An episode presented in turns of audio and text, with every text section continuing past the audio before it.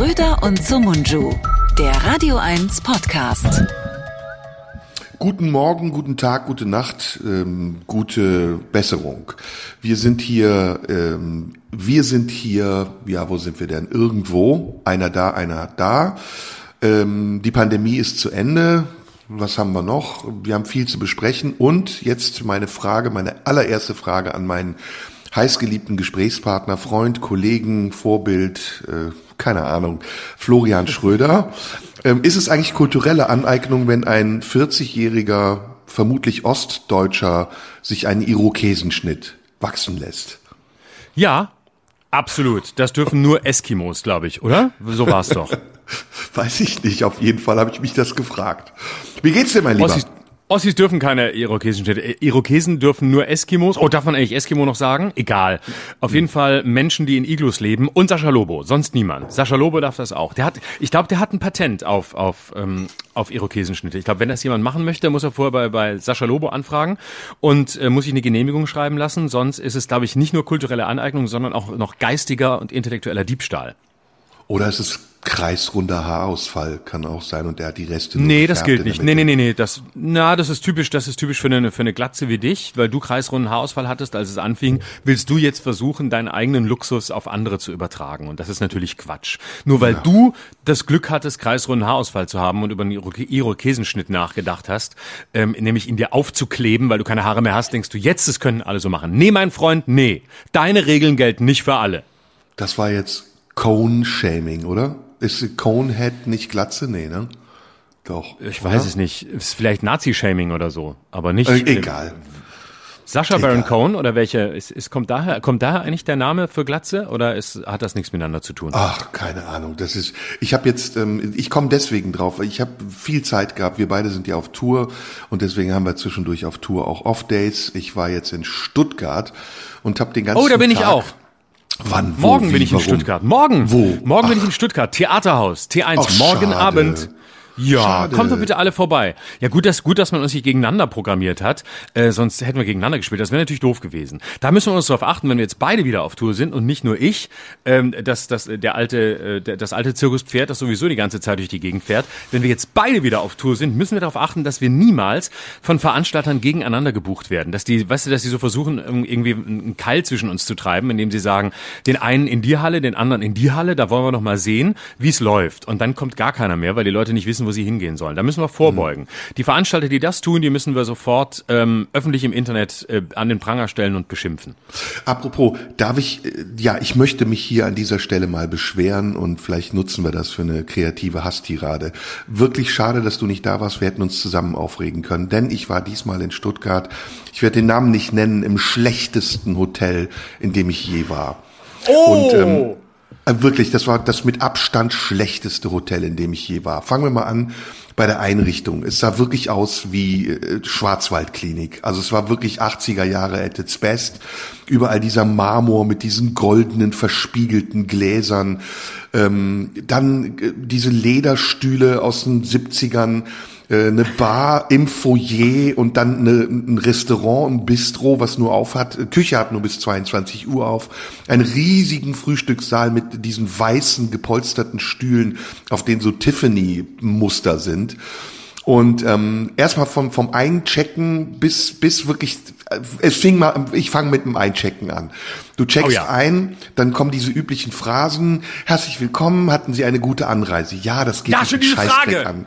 Leck mich doch. Darf ich ganz ehrlich? Ja, bitte, geh rein. Lass mich nicht monologisieren. Ich beteilige dich an der Hassattacke, geil. Bitte. So, pass auf, jetzt First World Problems von arroganten Künstlern, denen es einfach nie gut genug gehen kann, die sich jetzt auch noch über 4,5-Sterne-Hotels beschweren. Aber wisst ihr was? Ja. Es ist genauso, und es ist uns scheißegal, ob ihr das jetzt gut findet oder nicht, ob ihr uns jetzt für elitäre Schweine haltet oder nicht, aber ich möchte nicht gefragt werden, wie meine Anreise war, weil ich weiß, dass niemanden interessiert, wie meine Anreise war. Ich weiß auch nicht, wie meine Anreise war. Wenn jemand wissen will, wie meine Anreise war, dann kriegt er meine schlechte Laune ab, weil die Anreise ist in diesen Tagen immer beschissen, weil du entweder in einem Scheißzug sitzt, in einem Scheißflugzeug oder in einem Scheißstau gestanden hast. Deswegen sage ich, wenn ich diese Frage gestellt bekomme, nur noch, es war scheiße. Genau wie ihr Hotel schon jetzt scheiße ist, weil Sie hier stehen und mir diese dumme Frage stellen. So, jetzt. Ja, pass auf. Genau. Kling dich immer ein, weil ich weiß, du wirst meinen Ärger teilen.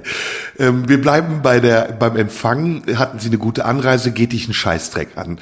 Dann möchten Sie dieses Formular hier ausfüllen. Du hast doch meine Daten. Warum soll ich jetzt nochmal das Formular ausfüllen? Ich hätte das Zimmer doch sonst nicht gebucht. Ja, und vor allem, nochmal, die fragen nicht, möchten Sie? Sie sagen einfach, so, jetzt möchten Sie das ja bitte noch ausfüllen. Und dann sagst du, nee, ich war schon schnell, ich bin hier immer im gleichen Hotel, ich bin hier immer seit Jahren. Wie war nochmal der Name? Moment, ich guck nochmal, Moment, warte. Schröder in München? Nein, nicht in München, in Berlin. Ne? Und dann brüllen sie durch die Gegend. Postleitzahl 13678, richtig? Ja, genau. Ah ja, Hermannstraße 1, ja? Ja, genau, sag's doch noch dem Rest der Lobby. Ja, und dann geht's weiter. Dann kommt das Schlimmste. Ich mache es ja mittlerweile so, ich stehe immer im Hintergrund, meine Begleiter machen das immer für mich, weil ich halte es nicht aus, ich raste sonst aus. Und dann sagen sie wirklich, ah ja, der arrogante Künstler. Am Ende kommt jedenfalls, und könnten wir dann bitte noch eine Kreditkarte haben? Und dann raste ich aus. Mir ist Folgendes passiert mal, ich war in Hamburg im Interkontinental, das gibt's ja nicht mehr. Und da haben die das auch gesagt, haben gesagt, könnten wir bitte eine Kreditkarte haben? Und da war ich so durch, habe gesagt, ich habe keine Kreditkarte, ich habe nur Bargeld. Ja, tut uns leid, das geht nur mit Kreditkarte. Warum? Ja, weil wegen der Minibar. Sie glauben doch nicht, dass ich Ihnen eine Kreditkarte gebe mit 50.000 Euro Garantie, damit ich Ihre Minibar absichern kann. Was passiert denn, wenn Ihre Hilfsputzfrau die Minibar leer säuft und den Bildschirm aus dem Fenster schmeißt? Muss ich das dann zahlen? Und dann war sie total perplex. Dann kommt immer, ja, tut mir leid, ich bin den ersten Tag hier. Und dann geht sie nach hinten in die Office. Und dann kommt so ein Typ, so ein grummelnder Hotel, keine Ahnung was raus.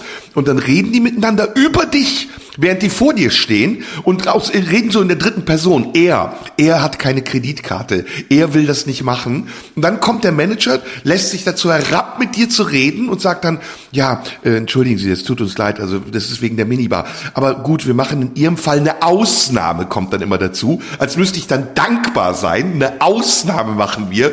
Hätten Sie dann wenigstens $50 für uns. Was? Pass auf, das haben die wirklich gesagt. Und dann habe ich gesagt, warum denn $? Sehe ich irgendwie aus wie ein arabischer Terrorist? Oder schließen Sie von meinem Äußeren irgendwie darauf, dass ich woanders herkomme? Ich habe keinen $, dabei. Und dann ist es immer das Gleiche in diesen Hotels. Dann haben wir das Gleiche auch in Stuttgart gehabt, haben eingecheckt. Ich musste eine Kreditkarte dalassen. Und jetzt kommt's. Dann kriegst du ein Zimmer, ich sag den Namen des Hotels nicht, aber jeder, der aus Stuttgart kommt, wird wissen, welches ich meine. Dann kriegst du ein Zimmer im Nebentrakt, also nicht im Hauptgebäude. Ich weiß, welches Hotel! Du weißt, welches es ist. Ich weiß es! Aber ich sag's nicht, ich habe schon die ganze Zeit gedacht, ich weiß es genau. Es ist das schlimmste Hotel der Welt. Also, du kriegst ein Zimmer, Zimmer 891, dann musst du, nachdem du vom Parkhaus hochgefahren bist mit dem Aufzug von Etage 0 auf -2, nee, von -2 auf 0, wo die Rezeption ist, musst du mit dem Aufzug wieder runterfahren nach -1. Ja, dann musst du durch so einen Gang laufen, der angeblich eine Galerie ist, wo schäbige Bilder in Pastellfarben hängen, die niemand kaufen will. Und kommst dann am nächsten Aufzug, mit dem du zur Etage 8 fährst, nach 10 Minuten. Es ist unfassbar, dieses Hotel. Ich war so abgefuckt. Naja, und ich da habe ich dann... Ich weiß es genau. Ne? Es gibt keinen Zweifel mehr. Und Jetzt kommt aber das Allerbeste. Die Pointe kommt am Schluss. Da denke ich, okay, wenn ich schon meine Kreditkarte hier gelassen habe für die teure Minibar, dann trinke ich jetzt was aus der Minibar. Und die Minibar war leer. Die war leer. Ich habe mich schon gewundert. weil die Minibars sind doch überall leer. Es ist doch nichts mehr drin. Ja, ich habe in jedem Hotel, entweder sie ist verschlossen, was das Geilste ist, weil sie irgendwie falsch programmiert ist, die Karte. Dann rufst du an und sagst, was ist mit der Minibar los? Hä, die mit offen sein? Ja, nee, die ist aber zu. Nein, die ist immer offen. Nein, die ist ihre Zimmerkarte. Nein, die ist zu. Können Sie nochmal an die Rezeption kommen? Nein, du kommst zu mir und machst die auf, denn du hast meine Karte falsch programmiert, du. Und genau solche Sachen. Und ich weiß genau, welches Hotel du meinst. Und man kann vielleicht, soll man einen Tipp geben? Es ist eine Kette. Nein, auf keinen Fall. Nee, komm, lass es, auf keinen Fall. Okay. Die beschweren sich dann sofort. Wir schreiben lieber eine Kritik auf TripAdvisor, so wie man das heute macht. So, ja, genau. Und zwar so, dass keiner merkt, dass wir es waren. Du schreibst als Bülent Ceylan und ich als Mario Barth. Ja, das dann ist weiß keiner, dass wir das waren. Dann die würden immer nur schimpfen. Ich finde das ich finde das ganz krass im Moment in den meisten Hotels, und das man hat ja immer so ein komisches Schamgefühl, weil man denkt, oh, das ist alles so hier verwöhnte Typen regen sich auf, aber im Moment ist es echt eine Pest, in Hotels zu sein. Also wirklich Hotels, wo du immer dachtest, ja, das sind gute Häuser, da kann man sich aufhalten, das ist irgendwie, sind angenehm und so. Es ist wirklich alles nach dieser Pandemie. Man hat wirklich das Gefühl, ich weiß, Fachkräftemangel, Personalmangel, alles schlimm, aber man hat echt das Gefühl, ganz viele Hotels haben einfach keinen Bock mehr und sollten sich einfach eingestehen, dass sie vielleicht zumachen sollten, weil offensichtlich arbeitet auch gar niemand mehr da. Sie sind ja nicht mal mehr Arbeitgeber. Ich war neulich in einem sehr schönen Hotel, in dem ich häufiger bin, in Bielefeld. Ich sage auch wieder den Namen nicht. Schönes Hotel, bin ich seit Jahren, komme ich immer mal hin, wenn ich dort sein muss. Ich bin nicht gerne in Bielefeld. Wer ist schon gerne in Bielefeld? Aber da in dem Hotel ist es schön. Und dann sitze ich da und mittags gehe ich runter, irgendwie um 1 und will irgendwie was essen, setze mich hin, klappe meinen Laptop auf und sitze so da, denke, jetzt trinkst einen Kaffee und isst was. Und neuerdings hat man so dieses Gefühl, dass die Leute, die da in den Hotels arbeiten, mit so einem angstvollen Blick auf einen zukommen, nämlich mit dem Blick, scheiße, es ist jemand da. Oh nein, es will jemand was von mir. Himmels Willen, was? Oh, ein Kunde, nein, wieso kommt der? Kann der nicht wegbleiben? Jetzt gibt's Probleme. Und mit diesem Blick kommen sie schon dann, ja, was möchten Sie denn? Was? Würde gerne was zum Mittag essen. Das gibt's hier nicht mehr. So ganz ängstlich. Das gibt's hier nicht mehr. Also als hätte ich gesagt, kann ich bitte eine Nutte bestellen? Das haben wir nicht mehr. Das haben wir abgeschafft. Also müssen Sie schon eine Frau fragen, die Sie nicht bezahlen müssen, ob die Bock auf Sie hat. Und dann sage ich, ja nee, ich möchte ja nur Mittag essen. Das haben wir nicht mehr. Sag ich, wie? Ich habe doch hier jahrelang immer irgendwas. Ich will ja nicht viel. Ich möchte nur eine Kleinigkeit. Wir haben auch keine Kleinigkeit mehr. Es gibt keinen Mittagstisch. Es gibt keinen Mittagstisch. Es gibt ihn nicht. Sag ich, ja, dann haben Sie vielleicht irgendeine Kleinigkeit. Ich wüsste nicht was. Hier vorne ist ein Buffet. Sag ich, ja gut, von mir aus auch ein Buffet. Das ist nur für Tagungsgäste. Sagen, Moment, was heißt denn Tagungsgäste? Wer bin denn dann ich? Ja, gehören Sie zur Gruppe? Sage, nein, ich gehöre zu keiner Gruppe. Ich gehöre nie zu einer Gruppe. Ich habe in meinem Leben noch nie zu einer Gruppe gehört. Wenn ich zu einer Gruppe gehören würde, würde ich nicht in Ihrem Hotel wohnen, sondern in irgendeinem Bus mit der SPD Lörrach durch die Gegend fahren, um mir den Harz anzugucken. Dann wäre ich Teil einer Gruppe. Ja, aber was möchten Sie denn jetzt? Was zu essen, sage ich. Was zu essen. Aber Sie gehören doch nicht zu den Tagungsgästen. Sage ich, nein, gehöre ich nicht, aber kann ich da trotzdem was holen? Moment, ich frage nach. Und wenn ich schon höre, ich frage nach, dann dauert es in der Regel eine Viertelstunde, bis derjenige, der nachfragt, seinen Chef gefragt hat, der dann wieder einen Chef gefragt hat, und dann kommt meistens ein Dritter irgendwo aus dem sogenannten Hotelmanagement, den man wahrscheinlich geweckt hat, weil er hinterm Kopierer eingepennt ist, und der kommt dann vorbei und sagt, also wir würden Ihnen jetzt ausnahmsweise genehmigen, hier am Tagungsbuffet sich einmalig etwas zu holen. Wir müssten dann aber gucken, wie wir das dann verrechnen. Wissen Sie denn schon, was Sie wollen? Nein, ich habe das Buffet noch nicht gesehen. Ich weiß dann, was ich will, wenn ich es gesehen habe. Ja, also dann müssten wir schauen, und dann wird der Kellner angeguckt, schauen Sie einfach mal, wir kriegen es dann schon irgendwie hin, und wirklich Augen voller Angst, weil du da bist und denkst, schieß doch dein Hotel in die Luft, wenn du keine Lust hast, wenn ihr wirklich alle nicht wisst, wenn ich nur noch ein Problemfall und ein Störfaktor bin, der etwas wollen könnte, dann warum? Und es ist wirklich, es ist in ganz vielen Bereichen so. Und ich weiß, Fachkräftemangel, alles schwierig. Und es werden jetzt viele Leute schreiben, ja, aber das ist nur deine Sicht. Und in Hotels ist es schwierig. Und in der Gastronomie, ich weiß, dass es schwierig ist. Aber ich kann auch mal aus User-Sicht sagen, wie wenn ein Laptop nicht funktioniert, dann sage ich auch nicht, oh, bei Apple ist es gerade blöd. Schade, dass kein Chip hier funktioniert. Sondern sage ich auch, ich habe das Ding gekauft und ich will, dass es funktioniert. Und so ist es da auch. Ja, pass auf. Es geht weiter. Es ist noch nicht vorbei. Du bringst mich jetzt auf die nächste Idee und die nächste Abteilung. Schön. Endlich mal wieder richtig Wut rauslassen. Das macht Spaß. Jetzt ist es ja so, wir müssen ja da schlafen. Wir wollen da ja nicht schlafen. Und wir sind ja auf Tour. Und deswegen, ich versuche zum Beispiel mittlerweile auch zu vermeiden, danach noch essen zu gehen, sondern mein Ziel ist, ich möchte einen verhältnismäßig geregelten Tagesablauf haben. Das heißt, ich spiele abends und dann gehe ich auch relativ früh ins Bett. Früher ist man noch irgendwie unterwegs gewesen, hat sich die Kante gegeben. Das ist alles nicht mehr. Man will einen geregelten Tagesablauf. Dazu gehört eben auch, dass man nach der Arbeit nach Hause kommt und vielleicht ein bisschen was trinkt oder isst und dann geht man ins Bett. So, nichts mehr als das. Und jetzt sind ja auch nicht irgendwelche Hotels, in denen wir pennen, sondern das sind 4-5-Sterne-Hotels. Du sagst es ja, wir führen da ein Luxusleben, wofür ich auch dankbar bin. Aber wenn du die fragst, ja, können wir nach 10 Uhr noch was essen? Und du bekommst so eine Reaktion, wie du sie gerade beschrieben hast. Und fragst du dich doch, also hat die Wer ist die DEHOGA eigentlich? Hat die das überprüft, bevor die denen 4 Sterne gegeben hat? Welche Kriterien muss man eigentlich erfüllen, um 4 Sterne zu bekommen? Gehört da nicht auch dazu, dass man ein bestimmtes Angebot hat, dass man versucht, kundenfreundlich zu sein? Na gut, also selbes Problem. Wir haben denen das angekündigt, weil wir es wussten und weil wir nicht mehr davon ausgehen, dass man in Deutschland in einem 4-Sterne-Hotel, ich glaube, es sind sogar 5, nach 10 Uhr noch etwas essen kann. Und haben gesagt, also passen Sie bitte auf, wir haben eine Veranstaltung und wir würden gerne nach der Veranstaltung noch was essen. Ist es möglich? Also wirklich devoter ging's gar nicht, ne? Ja. Und können wir das vielleicht vorab bestellen? Dann wissen die Leute in der Küche Bescheid und sie haben nicht so einen Aufwand. Nach einem Hin und Her und Gezetere und so, als wollte man von denen irgendwie einen abgehackten Arm geschenkt bekommen haben, hieß es, hier ist die Karte, suchen Sie sich dann was aus. Es gibt aber nicht alle Gerichte, sondern nur das, ne? Pass auf. Dann habe ich gesagt, gut, dann nehme ich das Filetsteak mit Potato Wedges, ja, dieser Begriff allein schon. Und habe das bestellt, wir kommen dahin, setzen uns abends hin. Und dann hast du ja immer eine Kellnerin, wie du es beschrieben hast, die total unsicher und ängstlich ist, ne? Und der Laden ist schon zu, du bist der Einzige, der in diesem Laden sitzt. Es ist schon gedeckt für den nächsten Tag, obwohl du weißt, dass an diesem Tag auch niemand da war, weil in so einem Scheißladen sowieso keiner ist. Und dann kommt sie und sagt, möchten Sie schon was zu trinken? Und dann sagst du, ja, was haben Sie denn für einen Pilz? Und dann guckst du in das Gesicht und du siehst... Nagelpilz. Nein, die sagt dann, da muss ich jetzt überlegen. Du sagst dann, was haben Sie denn für einen Pilz? Sie haben doch heute bestimmt schon Pilz ausgeschenkt. Nein, ich bin heute erst den ersten Tag hier. Das ist so die Standardausrede. Dann sagst du, okay, bitte könnten Sie das fragen, was Sie für einen Pilz haben. Ich weiß nicht, ist das eine ungewöhnliche Frage? Gut, ich habe sie gestellt. Sie kam wieder und sagte dann, König Pilsner. Und du dachtest, das hättest du dir wirklich merken können, dass ihr König Pilsner habt. Okay, scheiß drauf.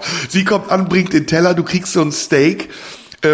Und schon der nächste Eindruck ist wieder Schwarzwaldklinik mit einem Batzen Kräuterbutter drauf. Ja, wann hast du das letzte Mal ein Steak mit Kräuterbutter drauf bekommen? Ich weiß es nicht. Und damit es irgendwie noch ein bisschen moderner aussieht, haben sie so Brunnenkresse drauf gemacht, so dass Steak irgendwie darunter noch zu erkennen ist, aber nicht mehr sichtbar. Die Potato Wedges hat auch keiner gefragt, irgendwie wollen sie Mayonnaise oder Ketchup, sondern da war Sauce Hollandaise als Beilage. Ja. Dann isst du das und denkst, okay, ich traue mich eigentlich nicht, aber ich will's noch mal versuchen und sagst, könnte ich bitte ein Glas Wein dazu haben? Oh. Nein, ich hätte es einfach nicht tun sollen. Und dann guckt sie wieder mit diesem Frag-mich-nicht-Blick und sagt, ja, was denn für ein Wein? Und dann sage ich, was haben Sie denn? Und denk, nein, du machst alle Fehler, die man machen kann. Ah, pass auf, und wir haben dann gegessen, es war auch alles okay und man ist es ja selbst schuld letztendlich, weil man weiß ja, in so einem Hotel musst du nichts erwarten. Kennst du auch diese Hotels, die unten so Auslagen haben, wo man was kaufen kann? Irgendwelche Uhren und Gürtel und Schuhe. Auf jeden Fall. Auf dem Gang zum Zimmer habe ich immer diese Auslage gesehen und mich gefragt, wer kauft hier eigentlich noch was? Die müssten doch alle froh sein, wenn sie weg sind. Naja, 2 Tage waren wir dort. 2. Tag, wir machen 2. Anlauf, denken, komm, wir gehen jetzt mal mittags was trinken. Und dann gehe ich zur Theke, sag, kann ich ein Bier haben? Sagt sie, das dauert aber. Als Antwort.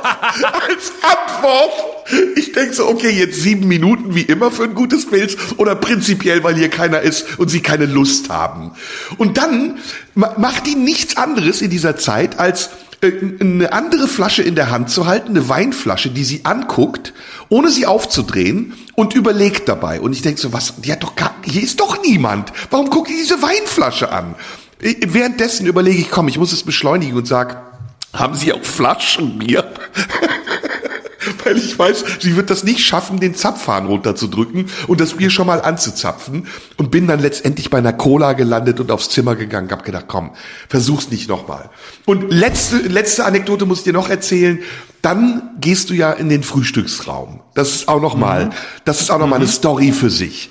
Oh und ja, wenn man weiß, wo du bist, ist es noch lustiger. Also, dann ja, kommst erzähl. Du die, so immer stehen dann am Eingang zum Frühstücksraum steht irgendeine, keine Ahnung, Russin oder wer auch immer, um deine Zimmernummer abzufragen. Ja. Die hat dann die Liste und dann, Zimmernummer, und dann sagst du Zimmernummer 867 und dann sucht sie eine Ewigkeit nach deiner Zimmernummer und du denkst so, what the fuck soll ich hier von diesem Buffet klauen, dass ich so überprüft werde, als hätte sie es drauf angelegt. Und dann irgendwann findet sie deinen Namen und dann winkt sie dich einfach durch. Rein in diesen Frühstücksraum, wo sowieso 5000 Leute sind und es überhaupt keinen Unterschied machen würde, ob ich da eine Wurst klaue oder sie einfach nur unter den Teppich schmeiße. Ey, und dann stehst du an diesen Buffets und kannst den Leuten beim Denken zugucken. Kennst du das, wenn neben dir so ein Typ steht, der steht so vor dem Rührei und guckt den Deckel an und du siehst so seine Gedanken, ich glaube, ich mache den Deckel auf. Ist da vielleicht Rührei drin? Dann macht er das auf und dann denkt er, ach nee, Rührei habe ich doch nicht so eine Lust und macht's dann wieder zu und du stehst daneben und denkst so, bin ich so gierig oder ist der so dumm? Weil auf dem Kärtchen vor ihm steht Rührei. Warum liest der das nicht einfach? Ah, ey, und dann bist du so abgefuckt. Ich war am ersten Abend auf der Bühne. Ich habe wirklich krampfhaft versucht, meine schlechte Laune irgendwie zur Seite zu legen, weil du bist so genervt von diesem Hotel. Unfassbar. Ich habe auch noch zwei Geschichten zum Thema und das ihr verzeiht das hoffentlich, es muss einfach mal raus. Also das eine ist, ich frage mich immer, jetzt mal zunächst eine systemische Frage dazwischen, dann auch noch zwei Anekdoten. Ich frage mich immer, was sind das eigentlich für Systeme, in denen die da arbeiten? Also was sind das für Hotels, in denen auch Mitarbeiterinnen und Mitarbeiter offensichtlich eine solche Angst verbreiten. Also das muss ja von irgendwo kommen. Natürlich, wenn du neu irgendwo bist und unerfahren, dann bist du vielleicht ein bisschen ängstlicher, bist ein bisschen zurückhaltender.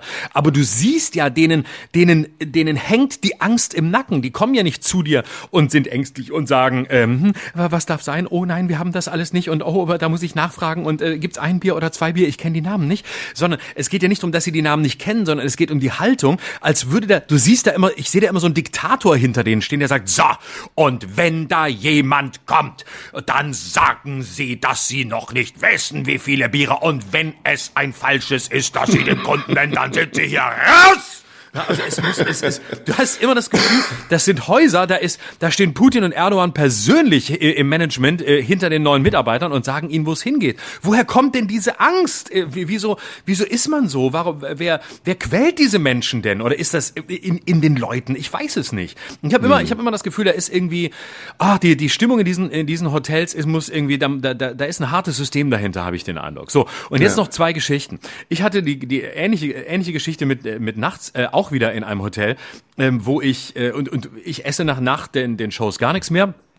Ich gehe immer nur irgendwie nochmal, setze mich manchmal noch irgendwie in die Bar oder so, nehme ein Getränk und lese noch oder so und will auch nur meine Ruhe. Also deine Beschreibung ist total zutreffend. Also man will irgendwie, es ist nicht wildes Rock'n'Roll-Leben auf Tour zu sein, es ist Arbeit. Es ist einfach nur Arbeit und die dümmste Frage, die es gibt, ist immer, da warst du also in Frankfurt, warst du da auch schon mal in der Kunsthalle Schirn, da ist gerade eine spannende Ausstellung. Und da sagst du, nein, ich war da nicht. Nicht? Ach, da gehst du gar nicht hin, wenn du schon in Frankfurt bist. Und da sagst du, nein, ich gehe nirgendwo hin. Ich bin auf Tour. Ich arbeite dort. Genau wie jeder verfickte Zahnarzt, der auf einer Zahnarztkonferenz ist. Den fragst du doch auch nicht, ach, du hattest eine Konferenz in Frankfurt. Warst du da mal eben in der Kunsthalle? Sagt man, oh, interessant, was haben Sie da gelernt? Wissen Sie jetzt, wie man Schneidezähne schöner zieht? Oder was lernen Sie da? Und uns fragt man, weil man unterstellt, dass wir 24 Stunden Tagesfreizeit haben. Da sagen wir 22, außer der Show. Hast du das angeguckt? So als würden wir da rumpimmeln und auf nichts anderes warten, als irgendwas angucken zu können. Einen Friedhof oder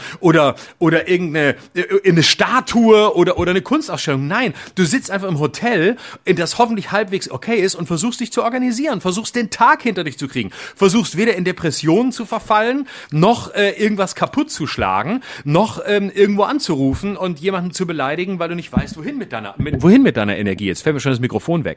So, also das heißt, es ist einfach nur der Versuch Versuch, alle Arbeit, die man so hat, in den Tag so zu integrieren, dass man abends halbwegs fit, munter und gut drauf auf eine Bühne steigt. Da ist nichts mit Kunst und Kultur tagsüber. Mhm. Und und dann kommst du da nachts in so ein Hotel und dann habe ich gesagt, ja, ich möchte gerne an der Bar noch was trinken, einen Drink oder so. Wie lange hat die denn auf? Bis 23 Uhr. Und dann sage ich, okay, also ich werde um 23.30 Uhr da sein. Da ist niemand mehr da. Können Sie vielleicht fragen, ob es möglich wäre, dass ich danach um gegen 23.30 Uhr noch irgendein Getränk bekomme? Moment, da muss ich nachfragen. Wurde nachgefragt. Also, ja gut, also der Herr von der Bar, der hat gesagt, der kennt Sie schon. Und ich sage, genau, der kennt mich. Ich bin schon sehr oft bei Ihnen und es war noch nie so, dass ich darum verhandeln musste, ob ich um kurz nach 11 noch einen Drink bekomme. Ja gut, der Mann von der Bar kennt Sie. Der bleibt, aber nur für Sie. Ja gut, danke, es ist wirklich sehr nett, sehr freundlich. Ja, aber wann sind Sie da? Ja, sage ich etwa 23, vielleicht schaffe ich es 23:15. Sitze ich im Auto, rufe aus dem Auto wieder an. Also, ich bin jetzt auf dem Weg, es hat ein bisschen länger gedauert, 23.30 Uhr bin ich da. Wann jetzt? 23.30 Uhr. Erst? Ja, aber Sie wollten doch früher. Ich sage, es ist jetzt eine Viertelstunde später geworden. Kann der Kollege noch so lange warten? Moment, ich frage nach. Dann wieder. Li. Also der Kollege fragt, ob Sie jetzt schon mal bestellen könnten.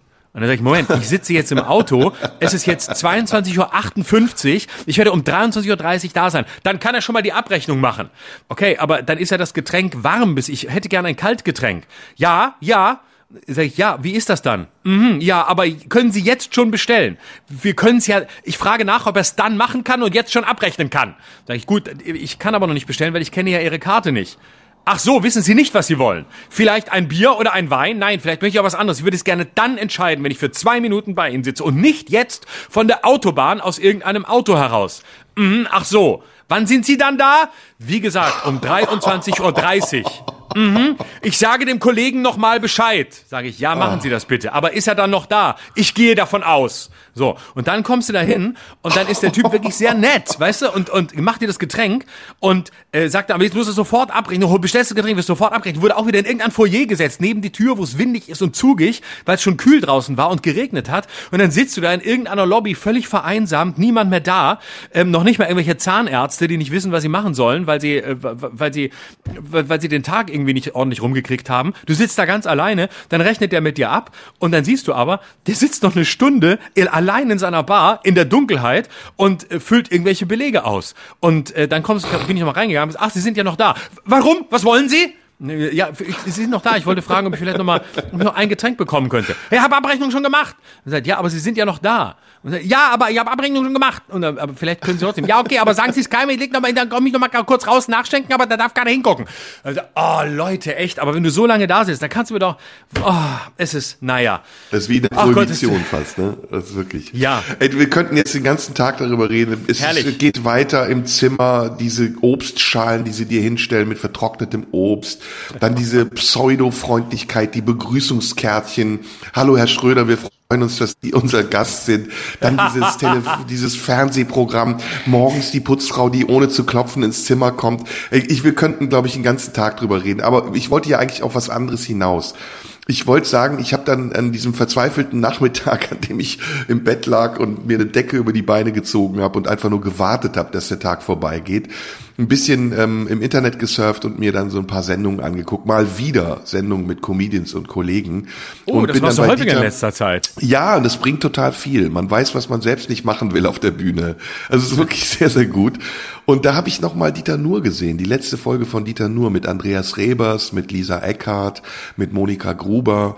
Und musste an dich denken, weil du hast ja Lisa Eckhardt nachgemacht neulich. Und ich war ja auch in Wien am Freitag, letzten Freitag. Und ich muss sagen, also wie soll ich das sachlich sagen? Ich möchte es gar nicht irgendwie despektierlich sagen. Ich finde, sie ist überbewertet.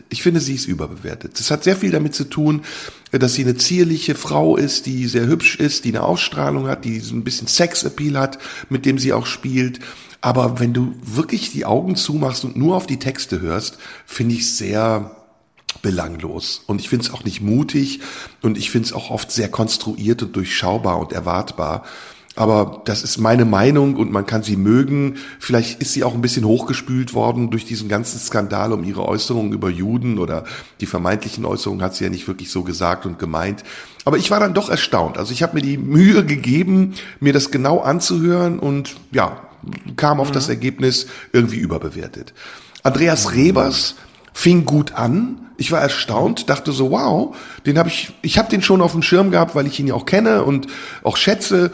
Und dann schmierte der Mitte des Stand-Ups so krass ab, hat sich auch versprochen und sich selbst rausgebracht, und dann wurde es wirklich so ein ganz eklektisches Stückwerk, was er gebracht hat, und ich dachte so, ob er selbst wohl damit zufrieden war, ich war mir gar nicht mehr sicher, weil ich glaube, er hat sich dann auch ziemlich geärgert über sich selbst, und Monika Gruber habe ich gar nicht geschafft, dran zu bleiben, bin ich sofort ausgestiegen.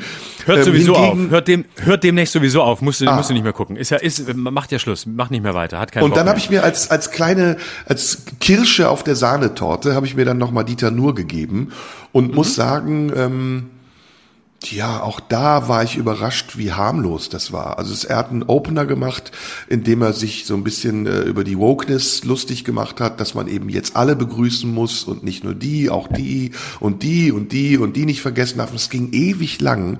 Und kennst du das, wenn man den Witz schon verstanden hat, der Witz aber dann noch Ewigkeiten weitergeht und man denkt, okay, ich habe ihn verstanden, ich habe noch nicht mal drüber gelacht, aber wieso geht der jetzt weiter? Das ist das Geschäftsprinzip von Mario Barth. Der hat das auf die Spitze getrieben. Also wie wir letzte Woche ja auch im Tipi festgestellt haben, einfach immer weiter. Das sagen wir beide übrigens, die erste Stunde nur über Hotels sprechen und Witze machen, die eigentlich schon längst durch sind.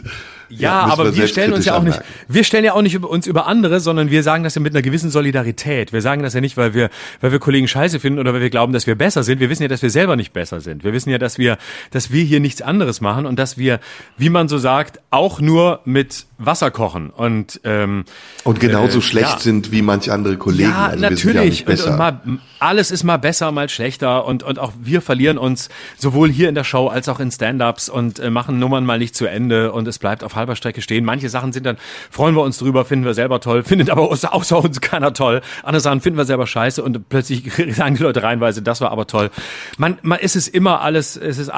Passiert alles aus einer tiefen Solidarität heraus. Und auch unser Gelästere hier über Hotels, das vielleicht dann so ein bisschen elitistisch und arrogant rüberkommt. Es ist einfach nur sehr viele Jahre auf Tour sein und es ist ein bisschen auch eine Enttäuschung darüber, dass es so ist und sind ja so Hotels jetzt nur ein Beispiel, das gibt's ja in ganz vielen Bereichen. Ja, wobei, da gebe ich dir recht, es soll keine Kollegenschelte sein und übrigens ist es ja auch so ein nicht nachvollziehbares Dogma, dass man immer denkt, man müsste besser sein oder man wäre vielleicht sogar besser. Genauso wie man ja auch sagen kann, dass man andere nicht gut findet. Aber es geht vor allem auch darum, eine Einordnung zu finden. Und das war der Sinn und Zweck dieser Kritik, die ich da geäußert habe. Ging gar nicht darum, mich drüber zu stellen. Ich mache genauso schlechte Stand-Ups und ich bin genauso oft in Sendungen unzufrieden und denk, scheiße, was habe ich da eigentlich für einen Mist gelabert. Im Falle der Hotels aber bleibe ich bei meiner Kritik. Und ich muss sagen, es ist ja diese Servicewüste Deutschland, über die ja schon seit Jahrzehnten gesprochen wird, die unser Thema ist. Aber ich verstehe es einfach nicht. Ich verstehe einfach nicht, dass man Preise aufrufen kann in Höhe von, keine Ahnung, das war kein billiges Hotel, bestimmt 200 Euro die Nacht und dafür als Gegenleistung einfach nichts bekommt, außer einem Bett und einem Service, der mittelmäßig bis wirklich granatenschlecht ist. Ja, und das ist die Krux daran, ne? dass die Preise einfach massiv nach oben gegangen sind bei Hotels, unfassbar, gerade wahrscheinlich jetzt in der Post-Pandemie-Phase und im Zuge der Inflation, hast du auch selbst habe ich jetzt auch von vielen anderen Leuten gehört, die ab und zu in Hotels sind, die sagen, du guckst dir die Preise an und denkst, was ist denn los, wie könnt ihr, das ist ja zum Teil doppelt so teuer wie früher und es hat sich ja nichts bei euch geändert, im Gegenteil, es gibt weniger für mehr Geld, das du bezahlen musst. Eigentlich im Prinzip, und der Gast ist nicht König, der ist Sklave. Genau, und das ist eigentlich ein Prinzip, das man meistens aus der Schweiz kannte, aber da war es schon immer so. Du hast immer viel zu viel bezahlt, egal was du hast, und hast dann relativ wenig gekriegt dafür. Natürlich immer höchste Qualität, aber in der Schweiz geht man essen, aber du denkst, oh wow, 40 Franken und dann kommt so ein kleiner Teller mit einem Hauch nichts drauf und du denkst, ja okay, ich habe nicht viel gegessen, ich bin nicht satt, aber geldlos. Und das setzt jetzt auch in Deutschland ein, nur hier ist man nicht nur nicht satt, sondern die Qualität lässt nach und die gleiche mittelmäßige bis schlechte Qualität, die vorher da war, lässt man sich jetzt noch viel teurer bezahlen. Und Das ja, und es, ist dieses institutionalisierte Denken. Also weißt du, wenn du ein Hotel hast, dann musst du doch davon ausgehen, dass du Gäste bewirtest. Wenn du Gäste bewirtest, muss doch dein höchstes Ziel sein, den Gästen etwas Gutes zu tun und ihre Wünsche und Bedürfnisse zu erfüllen. Und ich habe oft das Gefühl, das vergessen die. Ich glaube, denen reicht es, in dem Gast ein Bett zur Verfügung zu stellen, eine Notdurft verrichten zu lassen, statt sich Gedanken darüber zu machen, dass in einem Hotel mit, das hatte 900 Zimmer, mit 900 Zimmern und vielleicht über 1000 Gästen Leute kommen, die ganz unterschiedliche Bedürfnisse haben. Es wird eine Gruppe dabei sein, die möchte vielleicht nachmittags mal ein bisschen was essen oder trinken, aber es werden eben auch Einzelpersonen, Geschäftsreisende oder Künstler, so wie wir darunter sein, die erst nach ihrer Vorstellung ins Hotel kommen und etwas essen oder irgendwas trinken oder einfach nur dort sitzen möchten. Und das so zu institutionalisieren, dass man sagt, nein, es gibt eine Öffnungszeit, um 10 Uhr ist Schluss und dann gehen die Rollladen runter. Das ist meiner Meinung nach Grund genug zu sagen, deswegen habe ich eben auch nach der DEHOGA gefragt, dieses Hotel entspricht nicht den Standards. Und deswegen darf es auch nicht 4 oder 5 Sterne haben. Wir graden das jetzt down. Das bekommt 1 Stern. Da können irgendwelche Leute pennen, die wenig Geld haben und einfach nur eine Übernachtung brauchen. Aber das, was andere Leute verlangen, nämlich eine Bewirtung und nicht nur eine Übernachtung, das kann dieses Hotel nicht leisten. Punkt, aus, vorbei. Ich frage mich auch zum Beispiel, warum macht man sich das so schwer? Zum Beispiel gerade so eine, wenn du jetzt das Beispiel so eine Bar nimmst in so einem Hotel. Ne? Es gibt ja Hotels, es gibt eine Kette, ich möchte sie auch nicht nennen, da habe ich von vielen Leuten gehört, da ist es, oder ab und zu erlebt man es auch in anderen Hotels, da ist es so, dass einfach der Rezeptionist einfach nebenan noch schnell die Bar mitmacht und irgendwie ein paar Drinks macht, wenn Leute vorbeikommen. Und das geht aber die ganze Nacht. Das heißt, wann immer du kommst, bekommst du irgendwas. Und ich verstehe nicht, warum je angeblich Sterne höher und qualitativ hochwertiger das Hotel ist, desto weniger ist das möglich. Desto mehr heißt es, jetzt mach die Bar zu. Du denkst, warum kann nicht der Rezeptionist mal eben rüberlaufen und noch 2, 3 Getränke machen? Man muss ja keine ausgefallenen Cocktails mixen können. Das erwartet ja keiner. Aber was weiß ich, so der keine Ahnung, Wein, Bier, Hugo, Aperol, Spritz, was es da so gibt, so das Mindestmaß, das kann man doch hinkriegen. Aber nein, stattdessen ist es alles so kompliziert und ich glaube, das hat was mit dieser wirklich komplexen Sterneregelung zu tun, die ich jetzt nicht bis ins Detail kenne. Aber ich glaube, da gibt es irgendwie so eine Trennung. Ab einer gewissen Zahl von Sternen musst du dann Barbetrieb und Rezeptionsbetrieb voneinander trennen. Ich habe zum Beispiel mal gelesen, ich weiß nicht, ob es noch aktuell ist, deswegen spreche ich jetzt hier mit Halbwissen. Ich habe zum Beispiel mal gelesen, dass in einem 5-Sterne-Hotel beispielsweise ein Telefon in der Nähe der Toilette sein muss, sodass du, wenn du kacken gehst, ans Telefon gehen kannst, wenn dich jemand anruft, was ja auch ständig vorkommt. Man ruft ja ständig in Hotels auf dem Festnetz an, um mit dem Liebsten zu sprechen. Aber wenn dich da jemand anruft, musst du beim Kacken ans Telefon können, sonst ist es, glaube ich, war kein 5-Sterne-Hotel. Ich glaube, es hat sich aber geändert, weil ich habe in 5-Sterne-Hotels gewohnt, da hing dieses Klo, da hing dieses Telefon neben dem Klo und da musste ich mal Pipi machen und habe einfach mal gedacht, jetzt rufe ich mal an und gucke, ob es irgendwie funktioniert oder ob mich jemand anrufen kann. Habe jemanden beauftragt, da mal anzurufen und dann hat es da zwar geklingelt, aber da konnte ich gar nicht rangehen. Also ich bin rangegangen und es war nichts zu hören. Ich glaube, die Regelung hat sich geändert. Aber es ist wahrscheinlich wie immer in Deutschland so, dass wenn du zwischen 4 und 5 Sternen hast, 1000 lächerliche Kriterien erfüllen musst, die alle im Kleingedruckten liegen, um diese Sternekategorie zu bekommen. Und ich glaube, dadurch entsteht ein ungeheurer bürokratischer Aufwand, der einfach unnötig ist. Ich war neulich mal in einem Hotel, das war sehr nett, an einem Flughafen. Da sagte man, da ging das auch zum Beispiel, ne? Kamst du an und der Rezeptionist hat die Bar mitgemacht und war auch ziemlich fit so für einen Barbetrieb. Da habe ich gesagt, hey, wieso macht ihr das denn jetzt und andere nicht? Und die sagten, ja, wir entziehen uns dieser Sternekategorie. Und dadurch, dass wir uns nicht kategorisieren lassen wollen, sondern einfach ein gutes Hotel sein wollen. Dadurch können wir hier machen, was wir wollen. Lass uns doch zum Schluss dieses Blogs die Top 3 der besten Hotels machen, in denen wir je übernachtet haben. International oder national, kannst du dir aussuchen.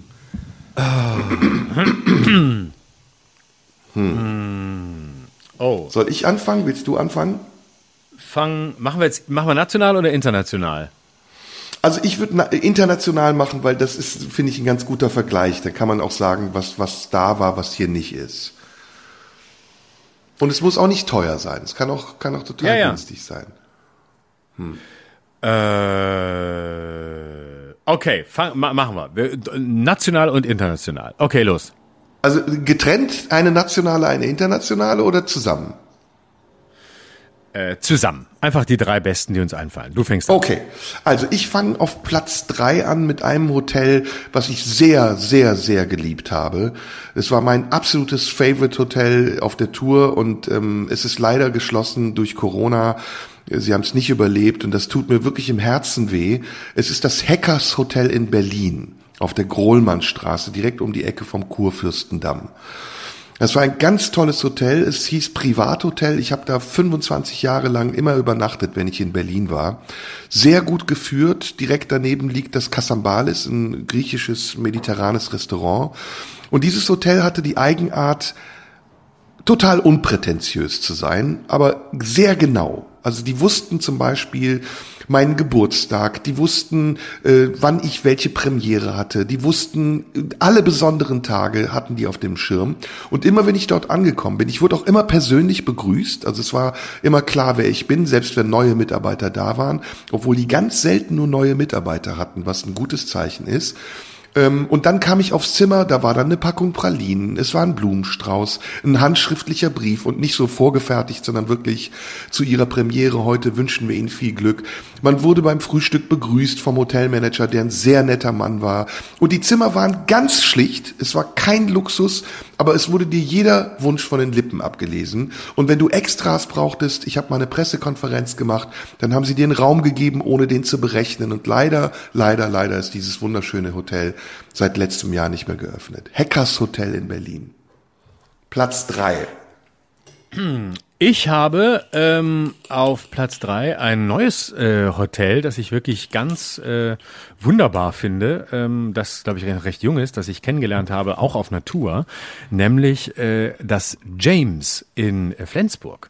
Ganz oben an der Küste liegt direkt mit Blick auf den Yachthafen in Flensburg und ist wirklich ganz ästhetisch eingerichtet, sehr kunstvoll, also eine gute Mischung aus modernen Sachen und antiquarischen Teilen, also sehr nette Rezeption, sehr nette Leute, toll, sehr schöner Barbereich, man sitzt sehr gemütlich, so mit so roten hohen Sesseln und kleinen Lampen und alles sehr gemütlich gemacht, die Zimmer auch sehr toll eingerichtet, sehr ästhetisch. Das macht wirklich Spaß. Also das ist ein sehr tolles, schönes Hotel, in dem man sich sehr, sehr schön aufhalten kann. Wie hieß das nochmal in Kiel? James? Das James. Und gehört das zu einer Kette oder ist das ein Privathotel? Nee, eben nicht. Ich glaube, das ist ein Familien, ich glaube, das gehört irgendjemandem aus Schleswig-Holstein. Ich habe sogar nachgefragt, habe es aber vergessen. Ich kannte den Namen auch nicht. Ich glaube, es ist eine Familie, im weitesten Sinne im Familienbesitz. Auch ein sehr schöner Spa-Bereich, in dem man sich sehr schön aufhalten kann. Und das Interessante ist, die haben, was ich sehr spannend fand, die haben zwei Spa-Bereiche, und zwar einen Erwachsenen-Spa-Bereich und einen Kinderspa-Bereich, haben die getrennt. Sodass sich alle aufhalten können, wie sie wollen. Klingt jetzt vielleicht so ein bisschen, warum trennt man das? Aber das war sehr schön, da waren dann Erwachsene unter sich und konnten da ihre Bahnen ziehen und in dem anderen Teil konnten Kinder Quatsch machen, also es war sehr, sehr, ich fand das Konzept insgesamt sehr, sehr stimmig und sehr schön. Platz 2 bei mir ist eins, das du auf jeden Fall kennst, und es ist ein sehr bekanntes Hotel, was auch einen Ruf hat, was auch Teil schon von Filmen war, nämlich der Bayerische Hof in München. Mm. Ich weiß nicht, wo du immer in München bleibst. Ich liebe den Bayerischen Hof. Erstens, weil ich ein verwöhnter, arroganter, elitärer Sack bin. Zweitens aber, weil für mich der Bayerische Hof alles erfüllt, was er verspricht. Es ist ein mondänes Hotel mit einer Tradition. Es hat eine richtige An- und Auffahrt mit Dienern, mit Hut und Livree.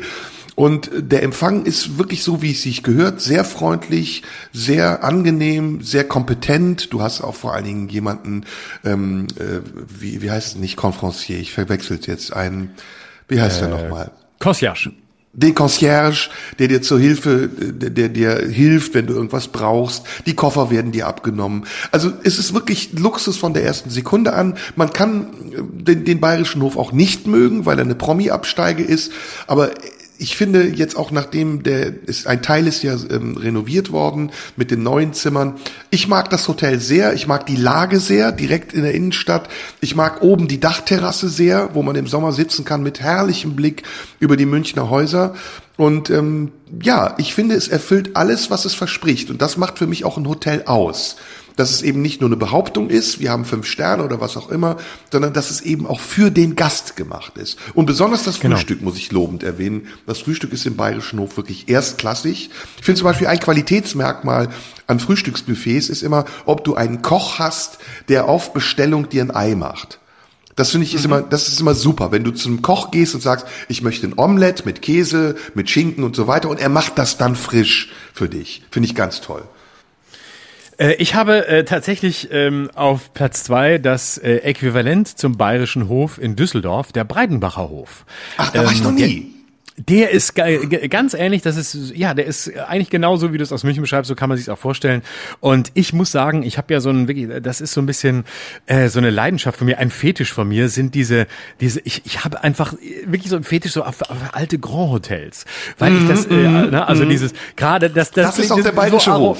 Ja, ich weiß, das klingt so arrogant, aber das hat sowas, wenn da, ne, wenn da jemand steht und der Concierge und da macht einer die Tür auf und die in irgendeinem livrierten Teil da rumläuft und hier und herzlich willkommen. Ich weiß nicht, es ist einfach, es ist geil. Ich fühle mich da so, ach, das hat so eine, ich weiß nicht, das ist so, ich denke da immer, oh geil, so war das, als Thomas Mann gelebt hat, war das immer so. Der ist nur in solche Hotels gegangen und da war es einfach normal, dass es so war. Und ich habe dann irgendwie so das Gefühl, ach, das hat sowas von Weltläufigkeit, von Größe. Und es ist wahrscheinlich auch nur der kleinkarierte Spießer in mir, der Kleinbürger in mir, der sich über sowas freuen kann, weil er wahrscheinlich das nie hatte, während Leute, die in diesen Kreisen groß geworden sind, wahrscheinlich denken, oh Gott, lass mich bitte auf den Campingplatz gehen und in Ruhe mit so einem Quatsch. Und ich finde es einfach toll, ich mag das, ich komme da hin und denke, große Welt, hier, die Taxitür geht auf. Oder ist es die Limousinentür? Nein, es ist nur ein Toyota Prius Plus, ja. Aber wenn dieser Mann da steht und mit seinem Hut und mir die Tür aufmacht, dann habe ich das Gefühl, jetzt gleich schreibe ich was in mein Tagebuch, was nach meinem Tod erst veröffentlicht wird. Es hat diese Zauberberg-Atmosphäre, ne? Genau, so wirklich, genau. Ja, ja, das finde ich auch. Ich habe noch ein anderes, und das ist auf Platz 1, muss ich sagen, weil es ist von der Anfahrt her, es ist vom Ort her einfach einmalig und es ist sogar auch vom Preis her unglaublich gut. Jetzt gehen wir ins Ausland und ich weiß nicht, kennst du den Iseo-See? Nee, gar nicht. Der Iseo-See ist der Lago di Iseo. Das ist ein kleiner See oberhalb des Gardasees in Italien. Der kleinere See eigentlich. Es sind 3 Seen insgesamt. Aber der Iseo-See ist der zweitgrößte See. Und auf diesem See gibt es eine Insel, die Monte Isola. Ich weiß nicht, du wirst davon sicher gehört haben. Es gibt nämlich ein Kunstwerk, was, wie hieß der den Reichstag verhüllt hat? Christo. Christo hat, bevor er den Reichstag verhüllt hat, ein Kunstwerk gemacht, und zwar war das ein Steg, der vom Land auf die Monte Isola führte, diese Insel in diesem Iseo-See, und man konnte zu Fuß über den See laufen, in so einem orangefarbenen Steg. Das hast du bestimmt irgendwann gesehen. Mhm. So, und auf dieser Insel gibt es ein Hotel, das heißt Castello Oldofredi, und es ist ein altes Kloster. Und es hat, glaube ich, nur 12 oder 15 Zimmer. Es ist sehr günstig. Es kostet irgendwie 60 oder 80 Euro nur die Nacht. Und du bist komplett alleine in diesem Ding. Du bist komplett alleine. Und es ist wirklich so, als wärst du im Mittelalter gelandet. Die Zimmer sind alle wie aus dem 16. Jahrhundert. Die haben eine hervorragende Küche. Du bist auf dieser Inselspitze. Du siehst also von der Insel auf das Land gegenüber. Und es ist wirklich eine einmalige Atmosphäre und ein hervorragender Service. Kann ich also nur empfehlen, auf der Insel Monte Isola, das Castello Oldofredi im Lago di Iseo. Meine Nummer 1. Schön. Ich habe auch noch was aus dem Ausland, und zwar ein kleiner Geheimtipp aus Wien. Das Hotel Altstadt Vienna, ein wunderschönes, relativ kleines Hotel, auch privat geführt, ganz individuell, mit sehr vielen unterschiedlichen Zimmern, die auch von unterschiedlichen Künstlern gestaltet oder mindestens mitgestaltet wurden. Ein kleines Restaurant, wo man sitzen kann, wo man auch so ein paar Schachbretter hat, kann man spielen. Es gibt so eine Bibliothek, die angrenzt. Das Café ist ist mit wirklich alte Bücher, so antiquarische Bücher, kannst da was lesen, kannst da ruhig sitzen, kannst deinen Kaffee trinken, und es gibt eine sehr schöne Terrasse oben, so eine kleine, wo es dann auch Eiskaffee gibt im Sommer, so eine Eiskaffeemaschine. Ich habe noch nie so gut eine Eiskaffee getrunken wie dort. Es ist fantastisch. Nimmst dir einfach so ein Gläschen, so ein kleines, und dann schüttest du das in ein Glas, und es ist so fantastisch gut, und zahlst dann einfach, indem du dich selber einträgst und so. Es kontrolliert auch keiner. Ist eben nicht, was wollen die Herren, haben die schon, haben sie eingetragen, Zimmernummer und Passnummer, sondern nee, man vertraut einander, und es funktioniert, und es ist einfach ein ganz schönes, liebevolles Hotel. Vienna Altstadt in Wien. Ja, das ist doch, jetzt haben wir konstruktiv sogar Tipps gegeben. Werbung gemacht. Ne, finde ich super. Ja. Und vielleicht schreiben uns ja unsere Zuhörer dann, wenn sie in einem dieser Hotels gewesen sind. Dein Wiener Tipp übrigens, den hättest du mir leider mal vor 2 Wochen geben sollen. Ja. Dann wäre ich da nämlich hin. Das sieht sehr gut aus. Ich habe es mir gerade parallel angeguckt. Ganz toller Tipp von dir. Ganz toll. Ja. Ja, genau. Und ihr könnt natürlich auch gerne eure Hotelerfahrungen Hotels empfehlen. Instagram könnt ihr schreiben, Instagram Schröder Live. Einfach schreibt mir Hotels, in denen ihr wart, die ihr schön gefunden habt. Oder die miesesten. Oder die schlechtesten, genau. Und bitte lasst den Vorsatz weg. Ich ahne schon, es wird euren Wünschen nicht entsprechen, aber ich nenne es trotzdem. Macht es einfach. Schreibt, was ihr gut findet, was euch gefällt, was ihr mögt. Jeweils das Mieseste und das Beste. Also Tipp und Warnung. Das fände ich super. Das finde ich richtig gut. Genau. Und wenn jemand das Hotel in Stuttgart erkannt haben sollte, das du beschrieben hast, dann kann er das auch gerne nennen. Und dann werden wir nächstes Mal dieses Hotel nennen, ohne zu sagen, dass es das ist. Aber es fällt dann unter euren Tipps. Die machen wir dann nächste Woche. Aber wir sagen dann nicht, dass es das ist, sondern es kommt einfach irgendwann vor. Und dann werden die Kenner werden dann wissen, ach, das war das, von dem du erzählt hast. Ja, wir machen das so in einer Art Geheimsprache, nur für Eingeweihte. Ja. Sag mal, hier draußen bei mir ist wahnsinnig laut geworden. Hört man das eigentlich? Bisschen, ist aber nicht schlimm. Die Leute wissen doch, dass wir... Soll ich das Fenster mal zumachen? Nein. Nee? Wir nehmen doch am lebendigen Leibe auf. Das weiß doch jeder. Guck mal, was draußen los ist. Warte mal schnell. Warte mal kurz. Ey, mach mal leise hier, du Penner, ey! Was ist denn da los? Warte, komm mal hier zu. Zugemacht. Oh, jetzt ist doch viel leiser. Bitte? Jetzt ist doch viel leiser auf einmal. Das ist schon viel leiser, das war schon störend. Ich glaube, war es bei mir aber auch laut, oder? Ja, ist mein Gärtner, der schneidet gerade die Hecke. Deswegen ist es ein bisschen lauter geworden. Okay. Du, ich wollte mit dir heute über ein Thema sprechen. Ich weiß gar nicht, hast du was? Soll ich? Ich hätte nämlich eine Idee. Mach du mal. Ja, los. Ich wollte mit dir über die Türkei sprechen. Oh! Ja, über Erdogan und seine Rolle, die er da jetzt spielt, und die Wahlen, die uns bevorstehen, die Grünen, die jetzt sehr türkeifeindliche Politik machen auf einmal oder sich jedenfalls sehr kritisch äußern. Darüber wollte ich mit dir sprechen, wenn du Lust hast. Ja, lass uns das tun. Wollen wir erst die Lage erklären oder? Ja, bitte. Mach mal. Du wolltest anfangen, mach du mal. Erklär du mal die Lage, und dann gebe ich meine Kommentare dazu ab. Unqualifiziert, aber meinungsstark. Also die Lage ist ganz einfach. Es steht eine Wahl bevor, 1923. Dann wird 1923 Erdogan wird gewählt. 1923. Du meinst da, wo Erdogan geistig stehen geblieben ist, da wird gewählt, 1923. Da wird dann gewählt. Gewählt in Anführungsstrichen, muss man sagen, in der Türkei. Gewählt in Anführungsstrichen, oder? Man muss vorsichtig sein. Ich muss vorsichtig sein. Du kannst alles sagen. Ich kann alles, genau. Dann kommentiere ich jetzt, nicht weil ich dich unterbreche will oder weil ich unhöflich sein will, sondern weil ich die Sachen sagen kann, die du nicht sagen kannst. Ich kann alles sagen, denn ich habe auch nicht vor, in die Türkei zu fahren. Also es wird, Anführungsstriche oben, gewählt, Anführungsstriche oben, in der Türkei, und zwar Wahlen wie zuletzt 1923, mit allem, was damals dazugehört hat. Das ist die kolonialistische Überheblichkeit, die aus dir spricht. Ich bin großer Fan von Erdogan. Das ist mein Präsident, und deswegen nehme ich ihn auch in Schutz. Wie dem auch sei. Ich bin Grünenwähler und Grünenliebhaber, insofern muss ich so sprechen. Genau, und als Kabarettisten sind wir auch Meister der Untertöne, deswegen können unsere Hörer das selbst entscheiden, was wir wirklich denken. 2023 ist Wahl, dann wird er über 20 Jahre an der Macht sein, und an der Macht sein muss man tatsächlich dazu auch sagen, denn er hat die Türkei sehr verändert in ihrer Grundfeste, er hat die die Vergötterung Atatürks aufgelöst. Atatürk ist nicht mehr die Ikone, die er war. Das hat zu großem Widerstand geführt durch die laizistischen Kräfte, die kemalistischen Kräfte, die vor allen Dingen im Militär saßen, haben rebelliert. Es gab zuletzt einen Putsch, der niedergeschlagen wurde. Und seitdem ist die Türkei eigentlich ein autokratisch regierter Staat mit Erdogan an der Spitze, an den man überhaupt nicht rankommt, der nichts mit sich sprechen lässt und der das tut, was er will, auch in außenpolitischen Fragen. Und wir haben das zuletzt erlebt, als es um die Böhmermann-Affäre ging, und wir haben es auch danach immer wieder erlebt, wie selbstbewusst, wie überheblich oder fast schon arrogant Erdogan mit den Europäern umgeht, wobei man dazu sagen muss, dass die Europäer nicht minder arrogant mit ihm umgegangen sind und auch umgehen und mal mit ihm gemeinsame Sache machen und dann aber auch wieder ihn benutzen, um ihre eigene Politik zu machen. Alles sehr ambivalent, und jetzt ist eben durch die Ukraine-Krise, durch den Krieg in der Ukraine Erdogan wieder ins Rampenlicht gerückt, indem er sich als Vermittler aufgespielt hat und auch die Sonderposition der Türkei ausspielt, denn die Türkei, das Nadelöhr der Bosporus und auch die Dardanellenausfahrt ins Mittelmeer spielen ja seit jeher eine große Rolle für die Russen.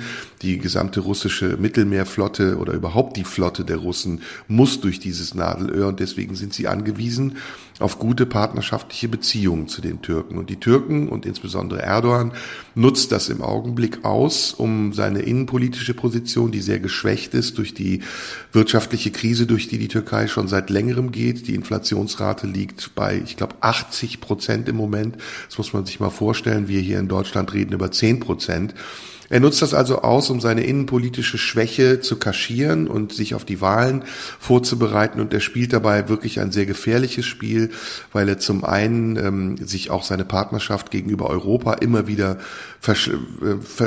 aufs Spiel setzt und riskiert, dass diese Partnerschaft so labil bleibt, wie sie in den letzten Jahren war, was nicht nur den Menschen hier in Deutschland schadet, den hier lebenden türkischen Menschen oder türkischer Herkunft, aber auch eben der Türkei sehr schaden wird. Und jetzt kommen die Grünen, die ja im Moment sowieso jegliche Grundfeste verloren haben und so volatil sind, wie sie noch nie waren. Und ich glaube, sie nutzen diese Situation aus, um auch ihre Türkeifeindlichkeit nochmal aufs Tablett zu bringen und fordern Sanktionen. Sanktionen gegen Erdogan. Und das ist die Frage, was bringen diese Sanktionen? Warum kommen diese Sanktionen erst jetzt? Es hätte genug Anlässe gegeben, wie zum Beispiel den Kampf gegen die Kurden im Südosten der Türkei. Es hätte genug andere Anlässe gegeben, wie zum Beispiel die Position Erdogans gegenüber Israel. Aber jetzt im Augenblick scheinen die Grünen besessen zu sein von der Idee, alles zu tun, um ihr bedingungsloses Bekenntnis zur Ukraine zu markieren und nochmal auch zu festigen.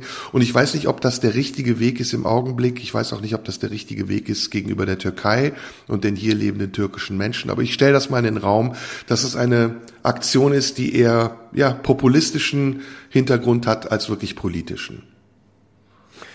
Lass uns doch mal zunächst noch bei der überraschenden Rolle Erdogans bleiben im Moment, bevor wir auf die deutsche Haltung oder auf die Haltung der Grünen gucken.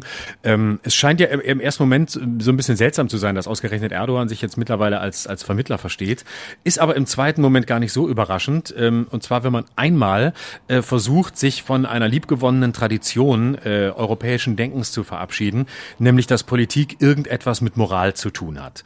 Und wenn man das hinter sich lässt, wenn man einfach mal sagt, das ist alles Quatsch. Also, dass wir überhaupt über Ethik und Moral in der Politik diskutieren, ist schön und gut, ist eine schöne abendländische Tradition, liegt in unserem Denken, ist auch nicht falsch, ist ein schönes Ideal. Ich will das gar nicht aufgeben. Aber wenn man sich Realpolitik anguckt, muss man sagen, kann man bleiben lassen. Politik funktioniert ohne Moral. Punkt. Und alles andere ist Quatsch. Und das sieht man besonders im Moment, besonders an Erdogan und seiner Rolle im Moment, wo er natürlich einfach nur rein taktische Manöver bedient und damit erfolgreich ist, weil man plötzlich sich die Augen reibt und sagt, hey, guck mal, jetzt ist der plötzlich der Vermittler. Ist das jetzt plötzlich doch einer von denen, auf die wir zählen können? Ist das doch einer von den Guten? Nein, der spielt ein taktisches Spiel aus genau den geopolitischen Erwägungen heraus, die du eben erwähnt hast.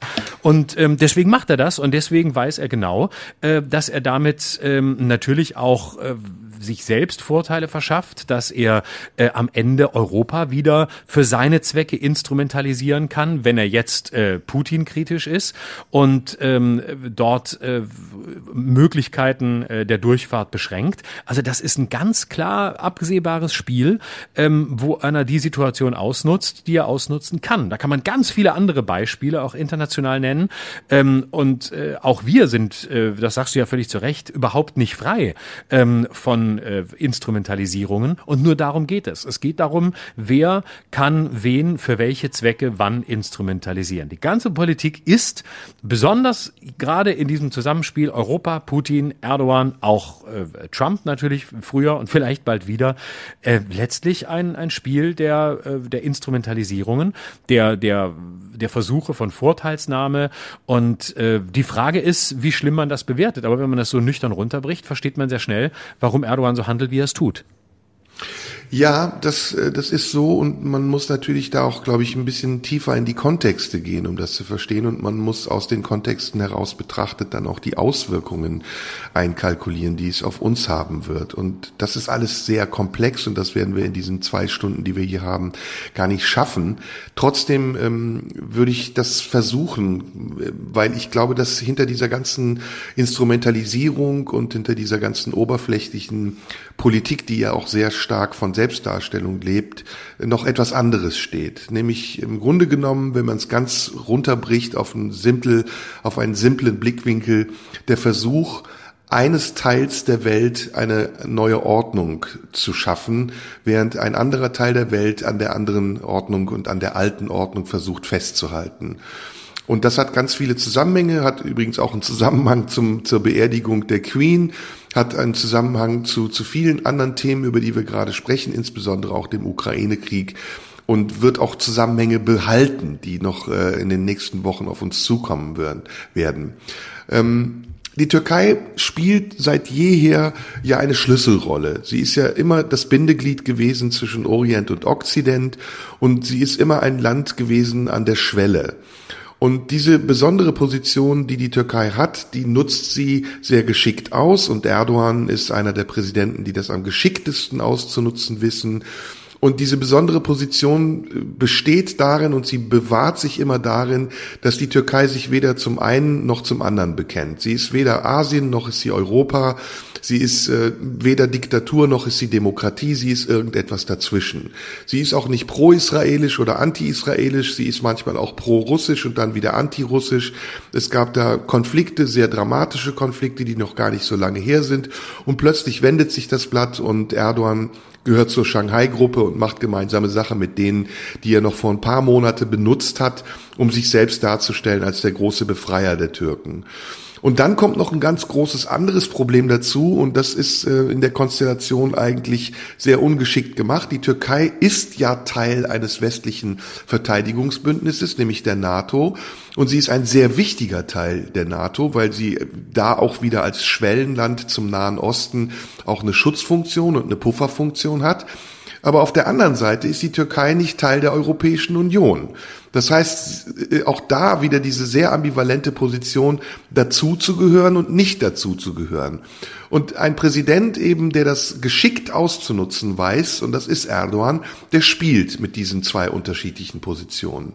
Der greift auf der einen Seite den Bündnispartner Griechenland an und bedroht ihn und riskiert sogar einen Krieg, einen Inner-NATO-Krieg, was eine Seltenheit oder ich glaube ein Unikat wäre.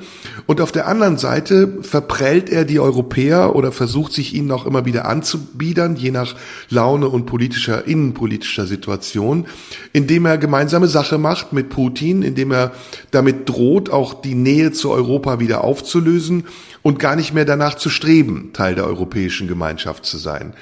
Da muss man aber dann wieder die Schuldfrage stellen, und deswegen habe ich gesagt, es ist sehr komplex. Die Position, in der sich die Türkei befindet, ist ja keine, die sie sich selbst geschaffen hat, sondern es ist eine Position, die entstanden ist. Und sie ist vor allem dadurch entstanden, dass die Europäer, dass die westeuropäischen Länder, die damals noch die Möglichkeit gehabt hätten, als die EU noch ein kleiner verschworener Verein war, die Türkei einzugliedern und aufzunehmen, kategorisch abgelehnt haben, die Türkei zu einem Teil Europas zu machen. Und das hat tatsächlich zu dieser Funktion, zu dieser sehr seltsamen Position geführt, in der die Türkei heute ist und die sich auch wie im Ukraine-Konflikt ähnlich an manchen Stellen nun gegen Europa selbst richtet. Ich sage das in Bezug auf den Ukraine-Konflikt, weil es dort Parallelen gibt, weil nämlich auch die Ukraine lange Jahre ja damit geködert wurde oder weil ihr die Versprechung gemacht wurde, sie könne Teil der Europäischen Gemeinschaft werden und auch der NATO, und bis zum heutigen Tag, obwohl die Europäer sich sehr klar zur Ukraine bekennen in diesem Ukraine-Krieg, es nicht erfolgt ist und man die Ukrainer genauso abspeist, weil man sich offensichtlich dessen bewusst ist, dass dieses riesige Land, es wäre das größte Land in der Europäischen Union, nicht so ohne weiteres aufzunehmen ist und man das Gleichgewicht, das in der Europäischen Union jetzt ja schon sehr gestört ist, durch die Aufnahme vieler osteuropäischer Länder noch mehr in Unordnung bringen würde. Und das ist die Parallele und das ist nur ein kleiner Aspekt in diesem gesamten großen Konflikt. Am Ende läuft es darauf hinaus, und das halte ich für die größte Gefahr, dass Erdogan weiter an der Macht bleiben wird und dass die demokratischen Strukturen, die jetzt schon in der Türkei nahezu vollständig aufgelöst und zerstört sind, auf lange Jahre nicht wiederherzustellen sein werden.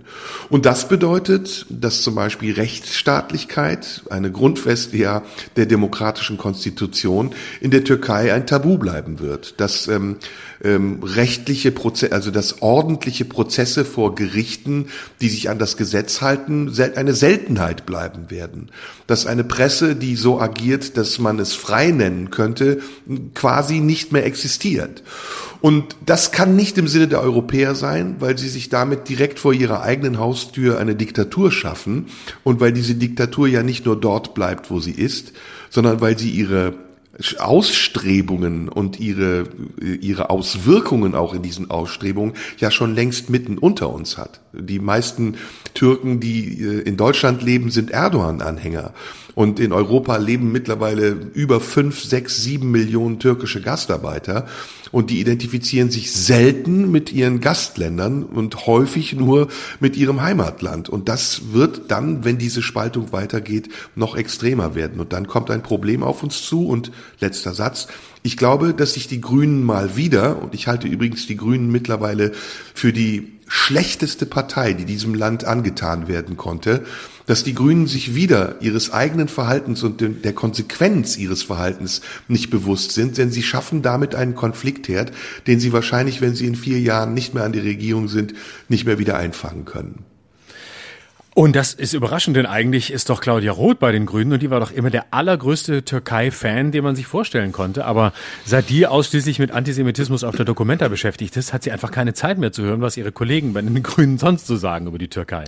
Aber die Frage ist ja, wie hätte man damals umgehen müssen mit der Türkei? Ich erinnere mich an den Satz von Angela Merkel, das war ganz zu Beginn ihrer Amtszeit, als sie Erdogan eine sogenannte privilegierte Partnerschaft zugesagt hat, als es um den Beitritt in die EU ging.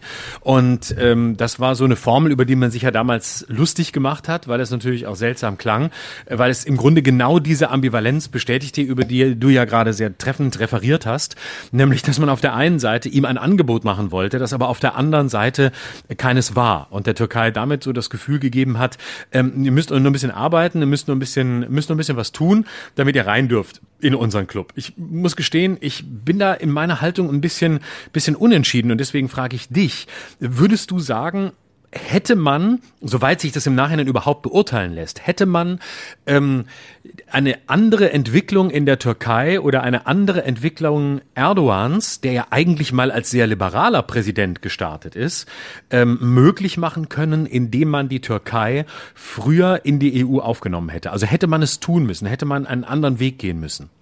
Ja, definitiv. Da kann ich dir ganz klar zu antworten. Definitiv. Das Problem begann ja damit, dass mit dem Assoziierungsabkommen 1966 ein Tool geschaffen wurde, was was weder Anfang noch Ende hatte. Es gab keine Perspektive am Stichtag X, wenn ihr das und das erfüllt, werdet ihr EU-Mitglied werden, sondern es gab eine Assoziierung, das hieß, ihr könnt irgendwann mal, wenn uns danach ist, EU-Mitglied werden, aber eigentlich werdet ihr es nicht werden. Und das hat Tür und Tor geöffnet für sämtliche Argumentationen, die dann immer wieder auch Vorwand waren, um zu sagen, die Türkei wird nicht EU-Mitglied. Und das war viel deutlicher geäußert, als Angela Merkel es je gesagt hat, in irgendwelchen bayerischen Festzelten, wo Politiker jahrelang immer ins Mikrofon gebrüllt haben, mit uns wird die Türkei nicht EU-Mitglied werden. Es war ein regelrechtes Politikum, irgendwann das nicht zu wollen. Ja. Edmund Stoiber habe ich gerade zitiert. Es war also sehr populär, gegen den Beitritt der Türkei zu sein. Um deine Frage konkret zu beantworten, die demokratischen Kräfte, die in der Türkei nach dem vorletzten Putsch, also es gab ja jetzt diesen Putschversuch, dann gab es den von Evren, der war in den 80er Jahren und dann gab es noch einen davor, also den meine ich in den 60er Jahren, der auch damit geendet hat, dass es eine Militärjunta gab, die die Macht übernommen hat und dann das gesamte politische System noch einmal reformiert werden musste. Die Möglichkeit also mit dieser Regierung, die weitgehend demokratischer war als alles, was danach gekommen ist und auch weniger korrupt, und auch das war ein Problem in den 70er Jahren, diese Chance ist verspielt worden und sie ist aus fadenscheinigen Gründen verspielt worden, weil man Angst hatte, nämlich, dass die in Deutschland eingewanderten Gastarbeiter nicht mehr zurückgehen würden. Und das war eine fatale Fehleinschätzung. Man hätte eigentlich von Anfang an wissen müssen, dass die Menschen, die man sich hier hingeholt hat, aus welchen Ländern auch immer, es waren ja nicht nur Türken, es waren auch Portugiesen, Italiener, Spanier, Griechen, dass sie hier irgendwann sich vielleicht auch niederlassen würden und dass diese Perspektive, dass Deutschland eben nicht mehr ein originär deutsches Land sein würde, sondern dass sich Deutschland irgendwann so sehr verändern würde, dass es eine Verbindung und eine Mischung aus ganz vielen unterschiedlichen Kulturen sein würde, das wäre zukunftsorientiert gewesen, das wäre perspektivisch auch realistisch gewesen.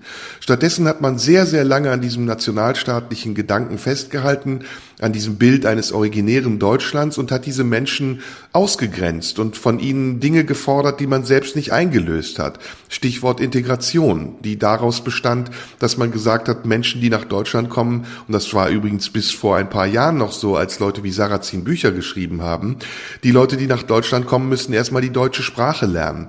Das war aber überhaupt nicht das Problem. Die Menschen, die nach Deutschland gekommen sind, die haben ihre Heimatsprachen verlernt und konnten schon von Anfang an in den größten Teilen viel besser Deutsch als Türkisch oder was auch immer. Es wäre darum gegangen, ein Angebot zu machen. Und dieses Angebot wäre meiner Meinung nach gewesen zu sagen, okay, ihr werdet ein vollwertiger Teil der Europäischen Union, der Europäischen Gemeinschaft. Dafür müsst ihr euch aber auch entscheiden. Und diese Diskussion wurde immer sehr einseitig und nach Entweder-oder-Schemata geführt. Es hieß immer doppelte Staatsbürgerschaft nein und EU-Mitgliedschaft auch nein. Wie wäre es gewesen, wenn man gesagt hätte, EU-Mitgliedschaft ja, aber doppelte Staatsbürgerschaft nein? Dann hätte man den Leuten einen Anreiz gegeben und sie hätten sich vielleicht sogar klarer entschieden dafür, die deutsche Identität anzunehmen, als eben dadurch, dass sie gesagt haben, na ja, von der EU werden wir nicht gewollt, vielleicht behalten wir doch mal lieber unsere türkischen Pässe für den Fall, dass wir dann zurückgehen müssen. Und diesen Zwiespalt, den hat man sich geschaffen. Und die Lösung, die eindeutigere, bessere Lösung wäre für mich gewesen, zu sagen, wir machen euch ein Angebot, das auch mit einer Forderung verbunden ist, nämlich euch zu identifizieren mit eurem Heimatland. Und euer Heimatland, herzlich willkommen, heißt heute Deutschland. Mittlerweile macht man das. Die deutsche Gesellschaft hat das vor 10, vor 15 Jahren akzeptiert, dass dieses Land eine andere Struktur hat und auch eine innere Konstitution hat, die anders ist, als Deutschland in den 60ern, in den 70er Jahren war. Aber im Falle der Türkei ist das leider zu spät. Und auch alle fadenscheinigen Argumente, die damals noch angebracht wurden, um den Beitritt zu verwehren, wie zum Beispiel, es gebe einen Clash zwischen dem christlich-jüdischen Kulturkreis und der muslimischen Kultur der Türkei. Das stimmt ja nicht. Die Türkei ist ja kein muslimisches Land, sondern sie ist ein laizistisches Land und ist säkular. Es gibt keinen Einfluss der Religion auf die Gesetze. Und selbst wenn, es gibt in Europa viele andere Länder, die genauso muslimischen Einfluss haben, wie Bosnien-Herzegowina oder Kosovo oder sonst wo, die problemlos Mitglied der EU werden können. Das waren fadenscheinige Vorwände, genauso übrigens wie auch die Kurdenfrage. Man hat sich mit den Kurden solidarisiert, solange das Argument gültig war, um der Türkei den EU-Beitritt zu verwehren. Aber als dieses Thema dann wieder aus dem Fokus war, hat man die Kurden im Stich gelassen. Und das tut man übrigens auch jetzt. Der Krieg im Südosten der Türkei ist ja noch längst nicht beendet und er findet mit der gleichen Brutalität und der Grausamkeit statt wie vor 10 oder vor 20 Jahren. Und dass die Türkei diesen Krieg vertuschen will, dass sie rigoros und rigide darauf regiert, wenn man darüber spricht, das sieht man an den Fällen Deniz Yücels oder auch Can Dündars, die ja mittlerweile in Deutschland leben, weil sie in der Türkei sofort inhaftiert werden würden. All das sind Folgen dieser falschen Politik. Und die Lösung, habe ich gesagt, wäre gewesen, die Türkei viel früher schon in die europäische Gemeinschaft zu integrieren. Ich kann sehr gut nachvollziehen, was du sagst, leuchtet mir auch sehr ein. Trotzdem bin ich nicht ganz sicher, ob Erdogan als Figur, als Präsident, der er jetzt ist und als der uns erscheint, wirklich einen anderen Weg gegangen wäre, wenn man dieses von dir genannte Angebot gemacht hätte. Also hätte er dann angenommen, wäre er oder wären andere an dem Punkt gewesen zu sagen, okay, dafür, dass ihr uns dieses Angebot macht, erfüllen wir natürlich eure Bedingungen, weil dann sind wir aus der ambivalenten Position heraus, die du ja vorhin sehr treffend beschrieben hast. Oder wären die Wünsche oder die Anforderungen, die die EU formuliert hätte, vielleicht trotzdem nicht erfüllt worden? Oder selbst wenn, hätte es sich vielleicht doch irgendwann als Zwang angefühlt für ein Land, das eigentlich ja in dieser Zwischenposition zwischen Asien und Europa steht, wenn es plötzlich eine Identität gehabt hätte, eine europäische Identität. Und vielleicht hätten sich andere Fliehkräfte bemerkbar gemacht, die es Erdogan dann wieder ermöglicht hätten, doch der zu werden, der er geworden ist. Also der Weg der Radikalisierung. Darf ich kurz einhaken, weil du hast einen Denkfehler in dem, was du sagst. Okay. Wir reden ja jetzt über den Beitritt der Türkei in den 60er, 70er Jahren. Erdogan ist ja nicht Präsident 1960, 70 gewesen. Er wäre gar nicht Präsident geworden. Ja. Okay. Er wäre gar nicht Präsident geworden, ja. Weil dazu will ich, rede erstmal zu Ende, aber ich werde dir nachher erklären, warum Erdogan überhaupt an die Macht kommen konnte. Es hat sehr viel auch mit Europa zu tun. Ja, also das wäre nur die Frage, aber unter der Prämisse, dass wir über die 60er Jahre reden, die ich gerade ausgeblendet hatte, hast du recht, dann wäre er vielleicht möglicherweise nicht an die Macht gekommen. Aber jetzt, dann sag noch ein paar Worte zu Erdogan. Also er wäre ganz definitiv nicht an die Macht geworden. Der einschneidende Punkt ist eigentlich der Militärputsch 1980, nachdem 7 Jahre lang ein General an der Macht war. Kenan Evren hieß der. Und das Problem, das dadurch entstanden ist, dass die Türkei von einer Militärjunta regiert wurde, war vor allen Dingen für die Amerikaner und für die Europäer ein Dorn im Auge, weil die Türkei ein sehr unberechenbarer Partner war in dieser Zeit. Es ging ja um ganz dringende, wichtige Konflikte im Nahen Osten. Der Iran mit der Rückkehr Ayatollah Khomeinis begehrte auf. Der Irak war ein Pulverfass, Libyen, der Anschlag. Du wirst dich an all diese Dinge erinnern. Das war eine sehr, sehr fragile Situation und deswegen brauchten die Amerikaner und brauchten auch die Europäer eine stabile türkische Regierung. Und dafür haben sie Folgendes gemacht, und das ist der Grund, weshalb Erdogan an der Macht ist. Sie haben das türkische Grundgesetz geändert. Und zwar so, dass bei Wahlen nicht mehr die Partei, die die Mehrheit aller Stimmen auf sich vereinen konnte, automatisch an der Macht war, sondern es gewann die Partei, die am Ende, nachdem auch die Parteien, die die 10%-Hürde nicht überschritten hatten, ihre Stimmanteile an die bis dahin stärkste Fraktion abgegeben hatten, ein durchschnittlicher Wert entstand, der ergab, dass die Partei, die alle Stimmen, auch die verfallenen Stimmen der anderen Parteien auf sich vereinen konnte, mit der Regierungsbildung beauftragt wurde. Ich weiß nicht, ob du das nachvollziehen kannst. Das heißt, ich erkläre es nochmal simpler. Es gab eine 10%-Hürde und wer diese 10%-Hürde nicht überschritten hat, der verlor alle seine Stimmen an die Partei, die bis dato die stärkste war. Also stell dir vor, in Deutschland hat die CDU 20% real, die NPD schafft es nicht, über 10% zu kommen und die 9,9% der NPD gehen an die CDU, weil sie zu dem Zeitpunkt die führende stärkste Partei war. Ist irre. Es ist einfach irre. Der Hintergrund ist, dass die Türken damit ihre Partei stärken wollten, nämlich die von Turgut Özal, der die ANAP-Partei hatte. Das war eine liberale Partei, die zwar laizistisch war, aber sie war weder links noch rechts und war damit so ein bisschen ein Steigbügelhalter für auch andere Parteien, die es sonst nicht geschafft hätten, ins Parlament zu kommen. Und dieses Wahlsystem hat dann ermöglicht, bevor Erdogan überhaupt an die Macht kam, er war ja im Knast, er war ja eingebuchtet als Republikgegner, als Verräter, dass er als Nachfolger von Necmettin Erbakan der Vorsitzende einer religiösen Partei war, die immer in der Minderheit gewesen ist, an die Macht kommen konnte. Mit einem Stimmanteil von damals bei der ersten Wahl, der knapp über 20% war, also wirklich verhältnismäßig gering, und mit einem dann wachsenderen Stimmanteil, der aber nie die Mehrheit der türkischen Wählerschaft abdeckte, sondern sich immer nur daraus ergab, dass seine Partei als stärkste Partei auch die Stimmen der anderen Parteien bekam. Und darunter waren übrigens auch die Stimmen der kurdischen Partei, der HDP oder Parteien, die seinem Wirken und seiner Ideologie diametral entgegengesetzt waren.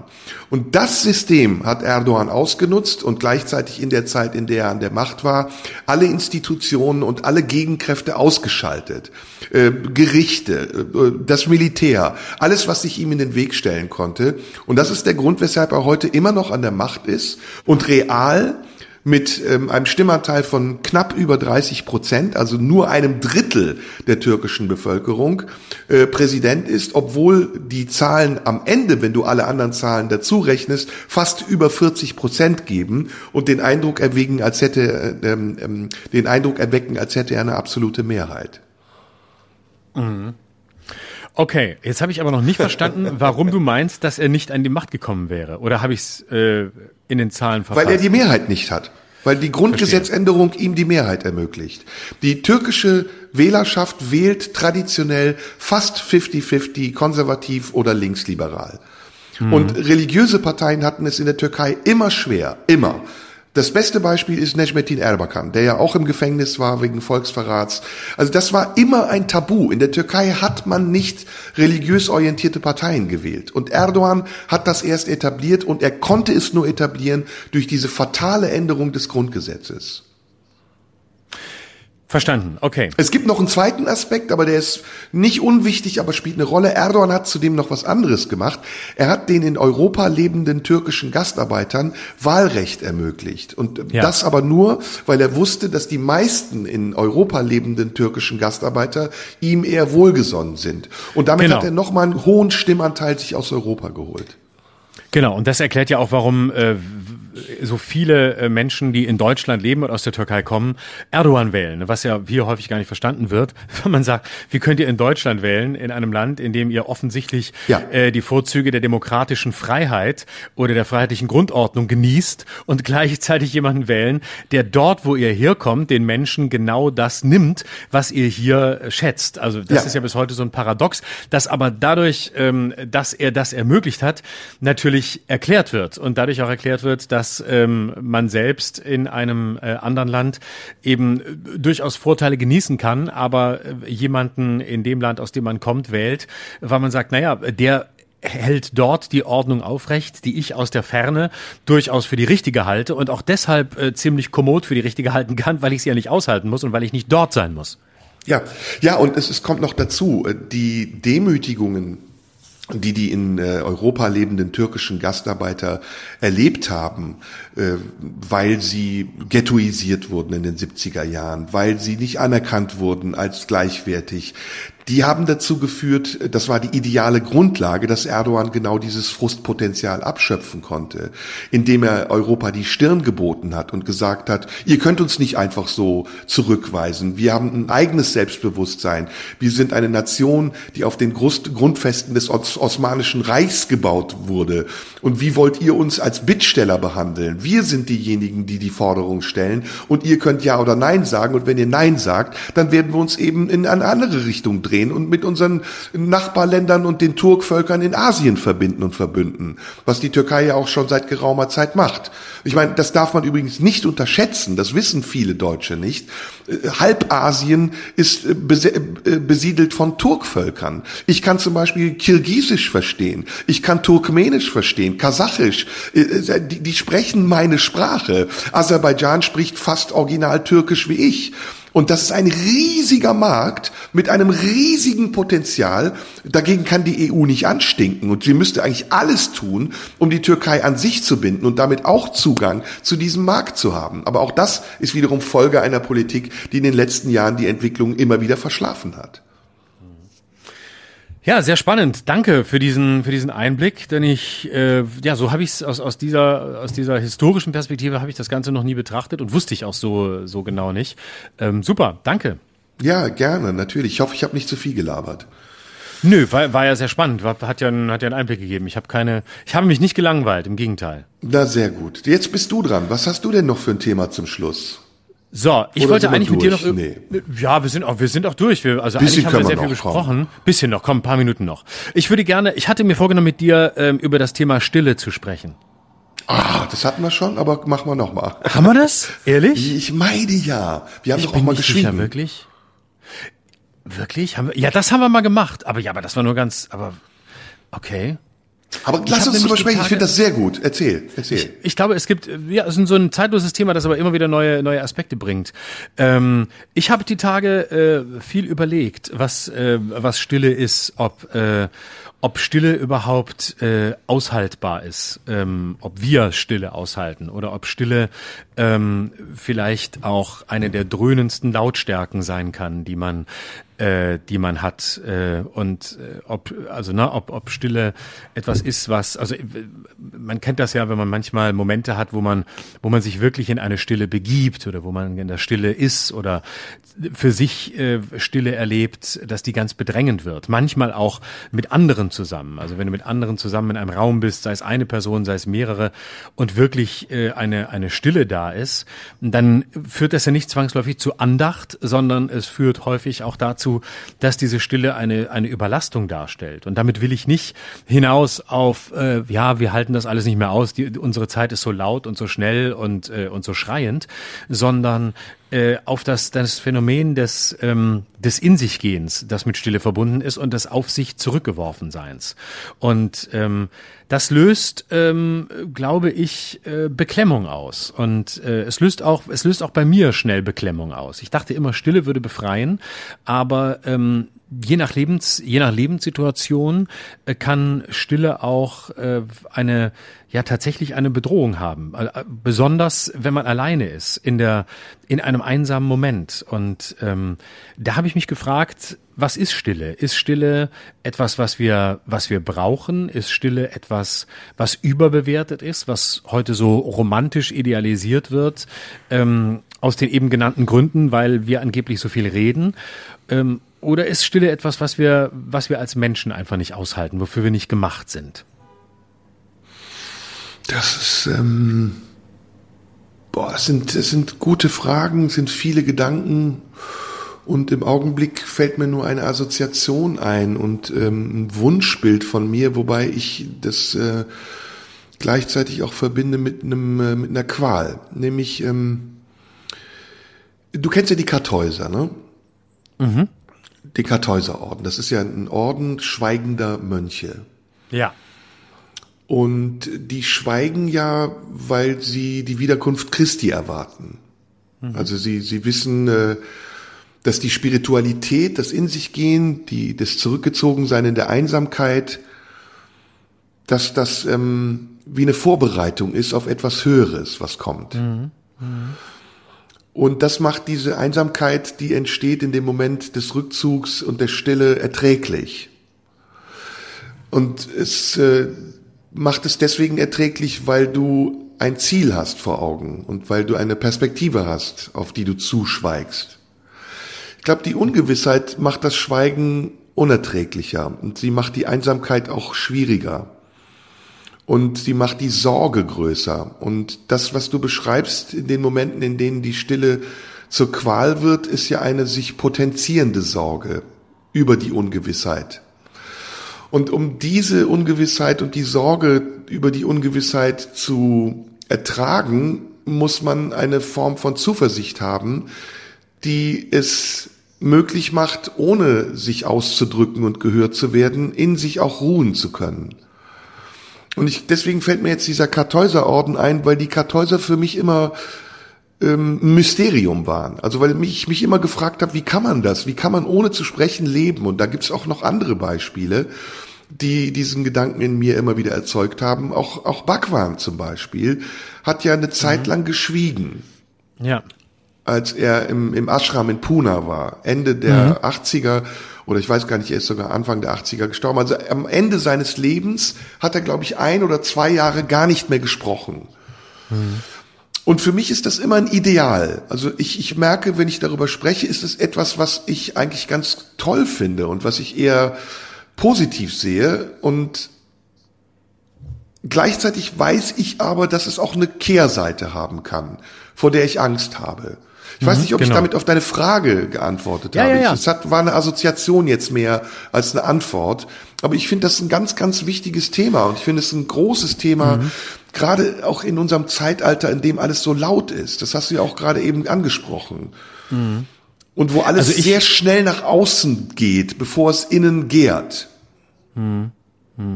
Also ich würde für mich sagen, dass ich mit Stille wirklich Schwierigkeiten habe, und ich würde die Stille aber auch nochmal vom Schweigen trennen. Also ich kann ja zum Beispiel still sein, indem ich schweige. Ich kann aber auch in der Stille sein, oder ich kann im Schweigen sein, ohne dass es um mich herum still sein muss, ne? Also ich kann schweigen, ich kann beispielsweise im Zug sitzen und schweigen und ganz bei mir sein, die Augen zumachen und den Geräuschen lauschen und in einem vollen Zug sitzen, aber ich habe einen Sitzplatz und kann ganz vielen Leuten zuhören, wie sie reden, und kann in mir still sein, weil ich schweige und mich beispielsweise auf das konzentrieren, was um mich herum passiert, kann versuchen, Gesprächsfetzen mitzubekommen, kann versuchen, Stimmen zu identifizieren, kann Fantasien entwickeln über die Menschen, die da sind. Ich kann um mich herum gucken, ich kann die Augen zumachen, ich kann Leute sehen, ich kann sie beobachten, und trotzdem schweige ich, aber es ist nicht still um mich herum. Das ist eigentlich das, was ich sagen will. Aber die Stille, wo beides zusammenkommt, also wo ich schweige und wo um mich herum nichts ist, wobei die Frage ist, was ist nichts, oder mindestens nichts, was meine Aufmerksamkeit wirklich berührt, was meine Aufmerksamkeit auf sich zieht.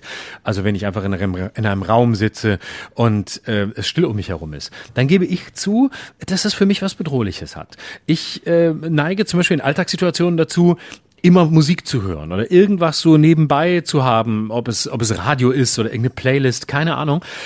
Ich merke, dass ich das brauche, und das ist aber schon immer so. Ich bin auch mit akustischen Signalen um mich herum groß geworden. Also schon als ich Kind war, lief einfach immer irgendwie Musik oder Radio oder so. Das mag also auch eine Sache der Erfahrung sein oder der Sozialisation sein.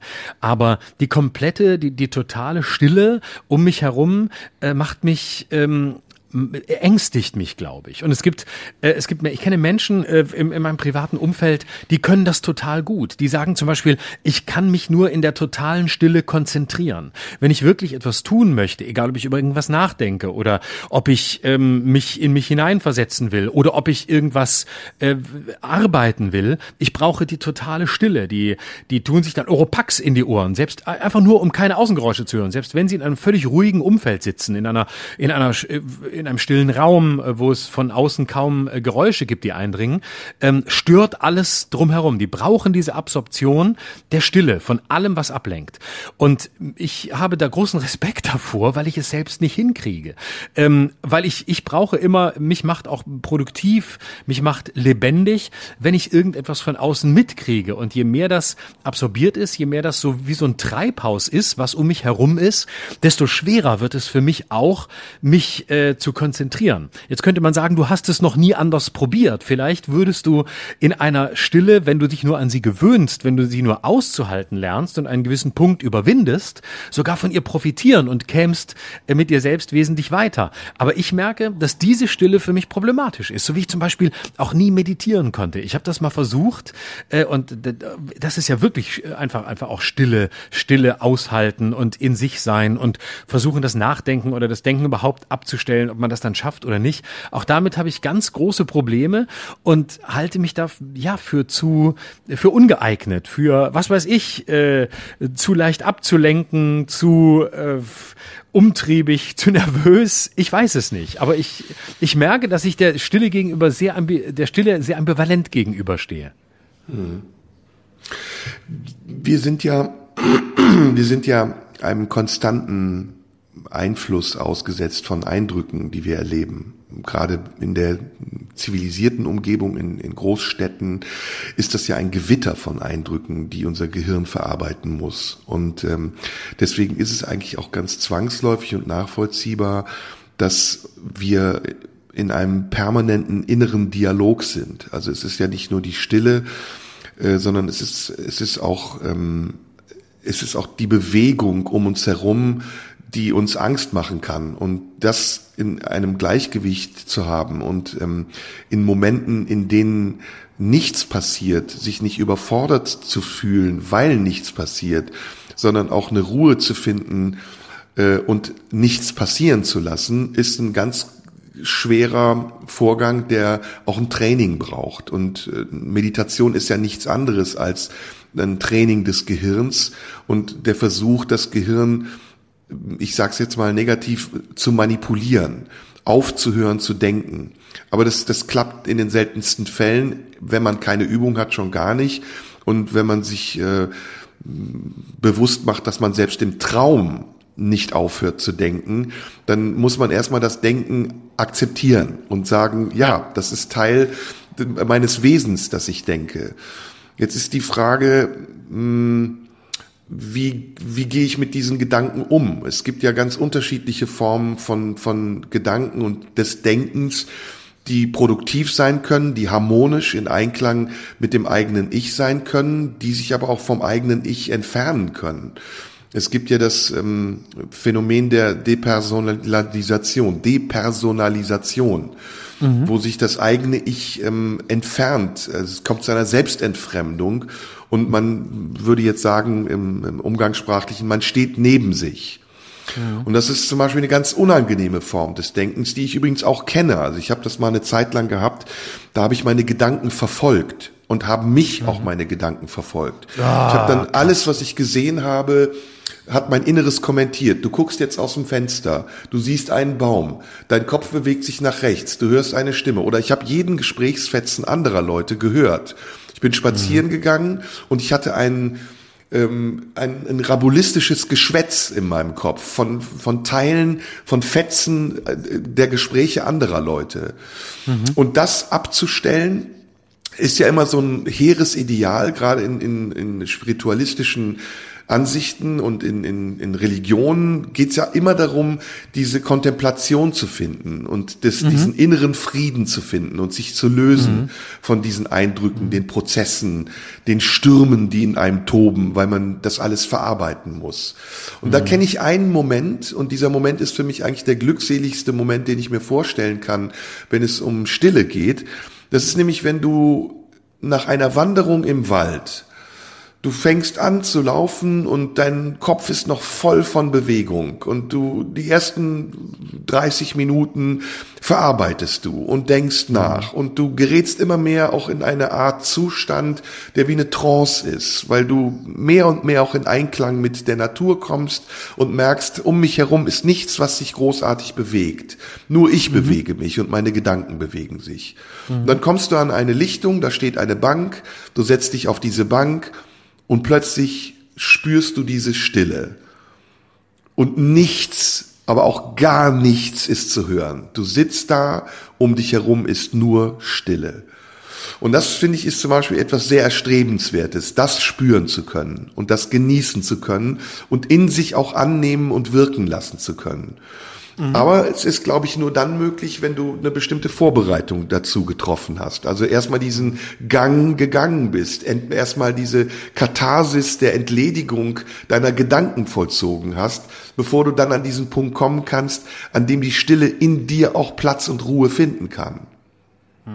Ich kenne Analoges weniger aus dem Wald, aber vom Meer. Und da kann man natürlich jetzt sagen, das ist keine Stille, weil du hast ja immer das Rauschen oder du hast Möwen, du hast irgendwas. Aber trotzdem erscheint mir das, was du sagst, in mir anschlussfähig, als ich Ähnliches aus Situationen im Meeresraum kenne, wo ich zu einer Haltung kam, des völligen auf sich zurückgeworfen Seins, wo aber natürlich nicht die Stille war, sondern ein Rauschen, aber dieses gleichmäßige Rauschen, das ja trotzdem nichts Musikalisches oder Sprachliches hatte, hat in mir ähnliche Gefühle hervorgerufen. Auch ein Gefühl von wirklich für Momente in sich zu kehren, für Momente ganz bei sich zu sein, ohne Ablenkung. Und das hatte für mich paradoxerweise, obwohl es nicht still war, Qualitäten von Stille, von Ankommen. Ist aber auch wieder typisch für mich, der sagt, dass Stille für ihn problematisch ist, dass es mindestens ein Rauschen dann doch sein muss, um zu sich zu kommen. Also das glaube ich nicht. Das glaube ich nicht. Nee? Ich glaube, dass es beides eine Verbindung hat. Ich glaube, im Grunde genommen ist die Verbindung der Mutterbauch. Dass der sicherste Ort, aus dem wir kommen und zu dem wir zurückgehen wollen in Momenten von Überforderung, der Mutterbauch ist. Und der Mutterbauch ist ein Ort, in dem es sowohl still ist und abgeschottet, als aber auch ein Ort, in dem es rauscht und man Geräusche hört von draußen und Eindrücke bekommt, die man vielleicht nicht oder nur ganz selten verarbeiten kann. Ich glaube, das ist sich sehr ähnlich. Ja, kann sein, ja. Es hatte auf jeden Fall, hat das in diesem Rauschen mit leichtem Wind und angenehmer Wärme, hat etwas von getragen sein. Insofern könnte da ein Anschlusspunkt sein. Es hat sowas von getragen werden, von Bedingungslosigkeit und von Weite, ne?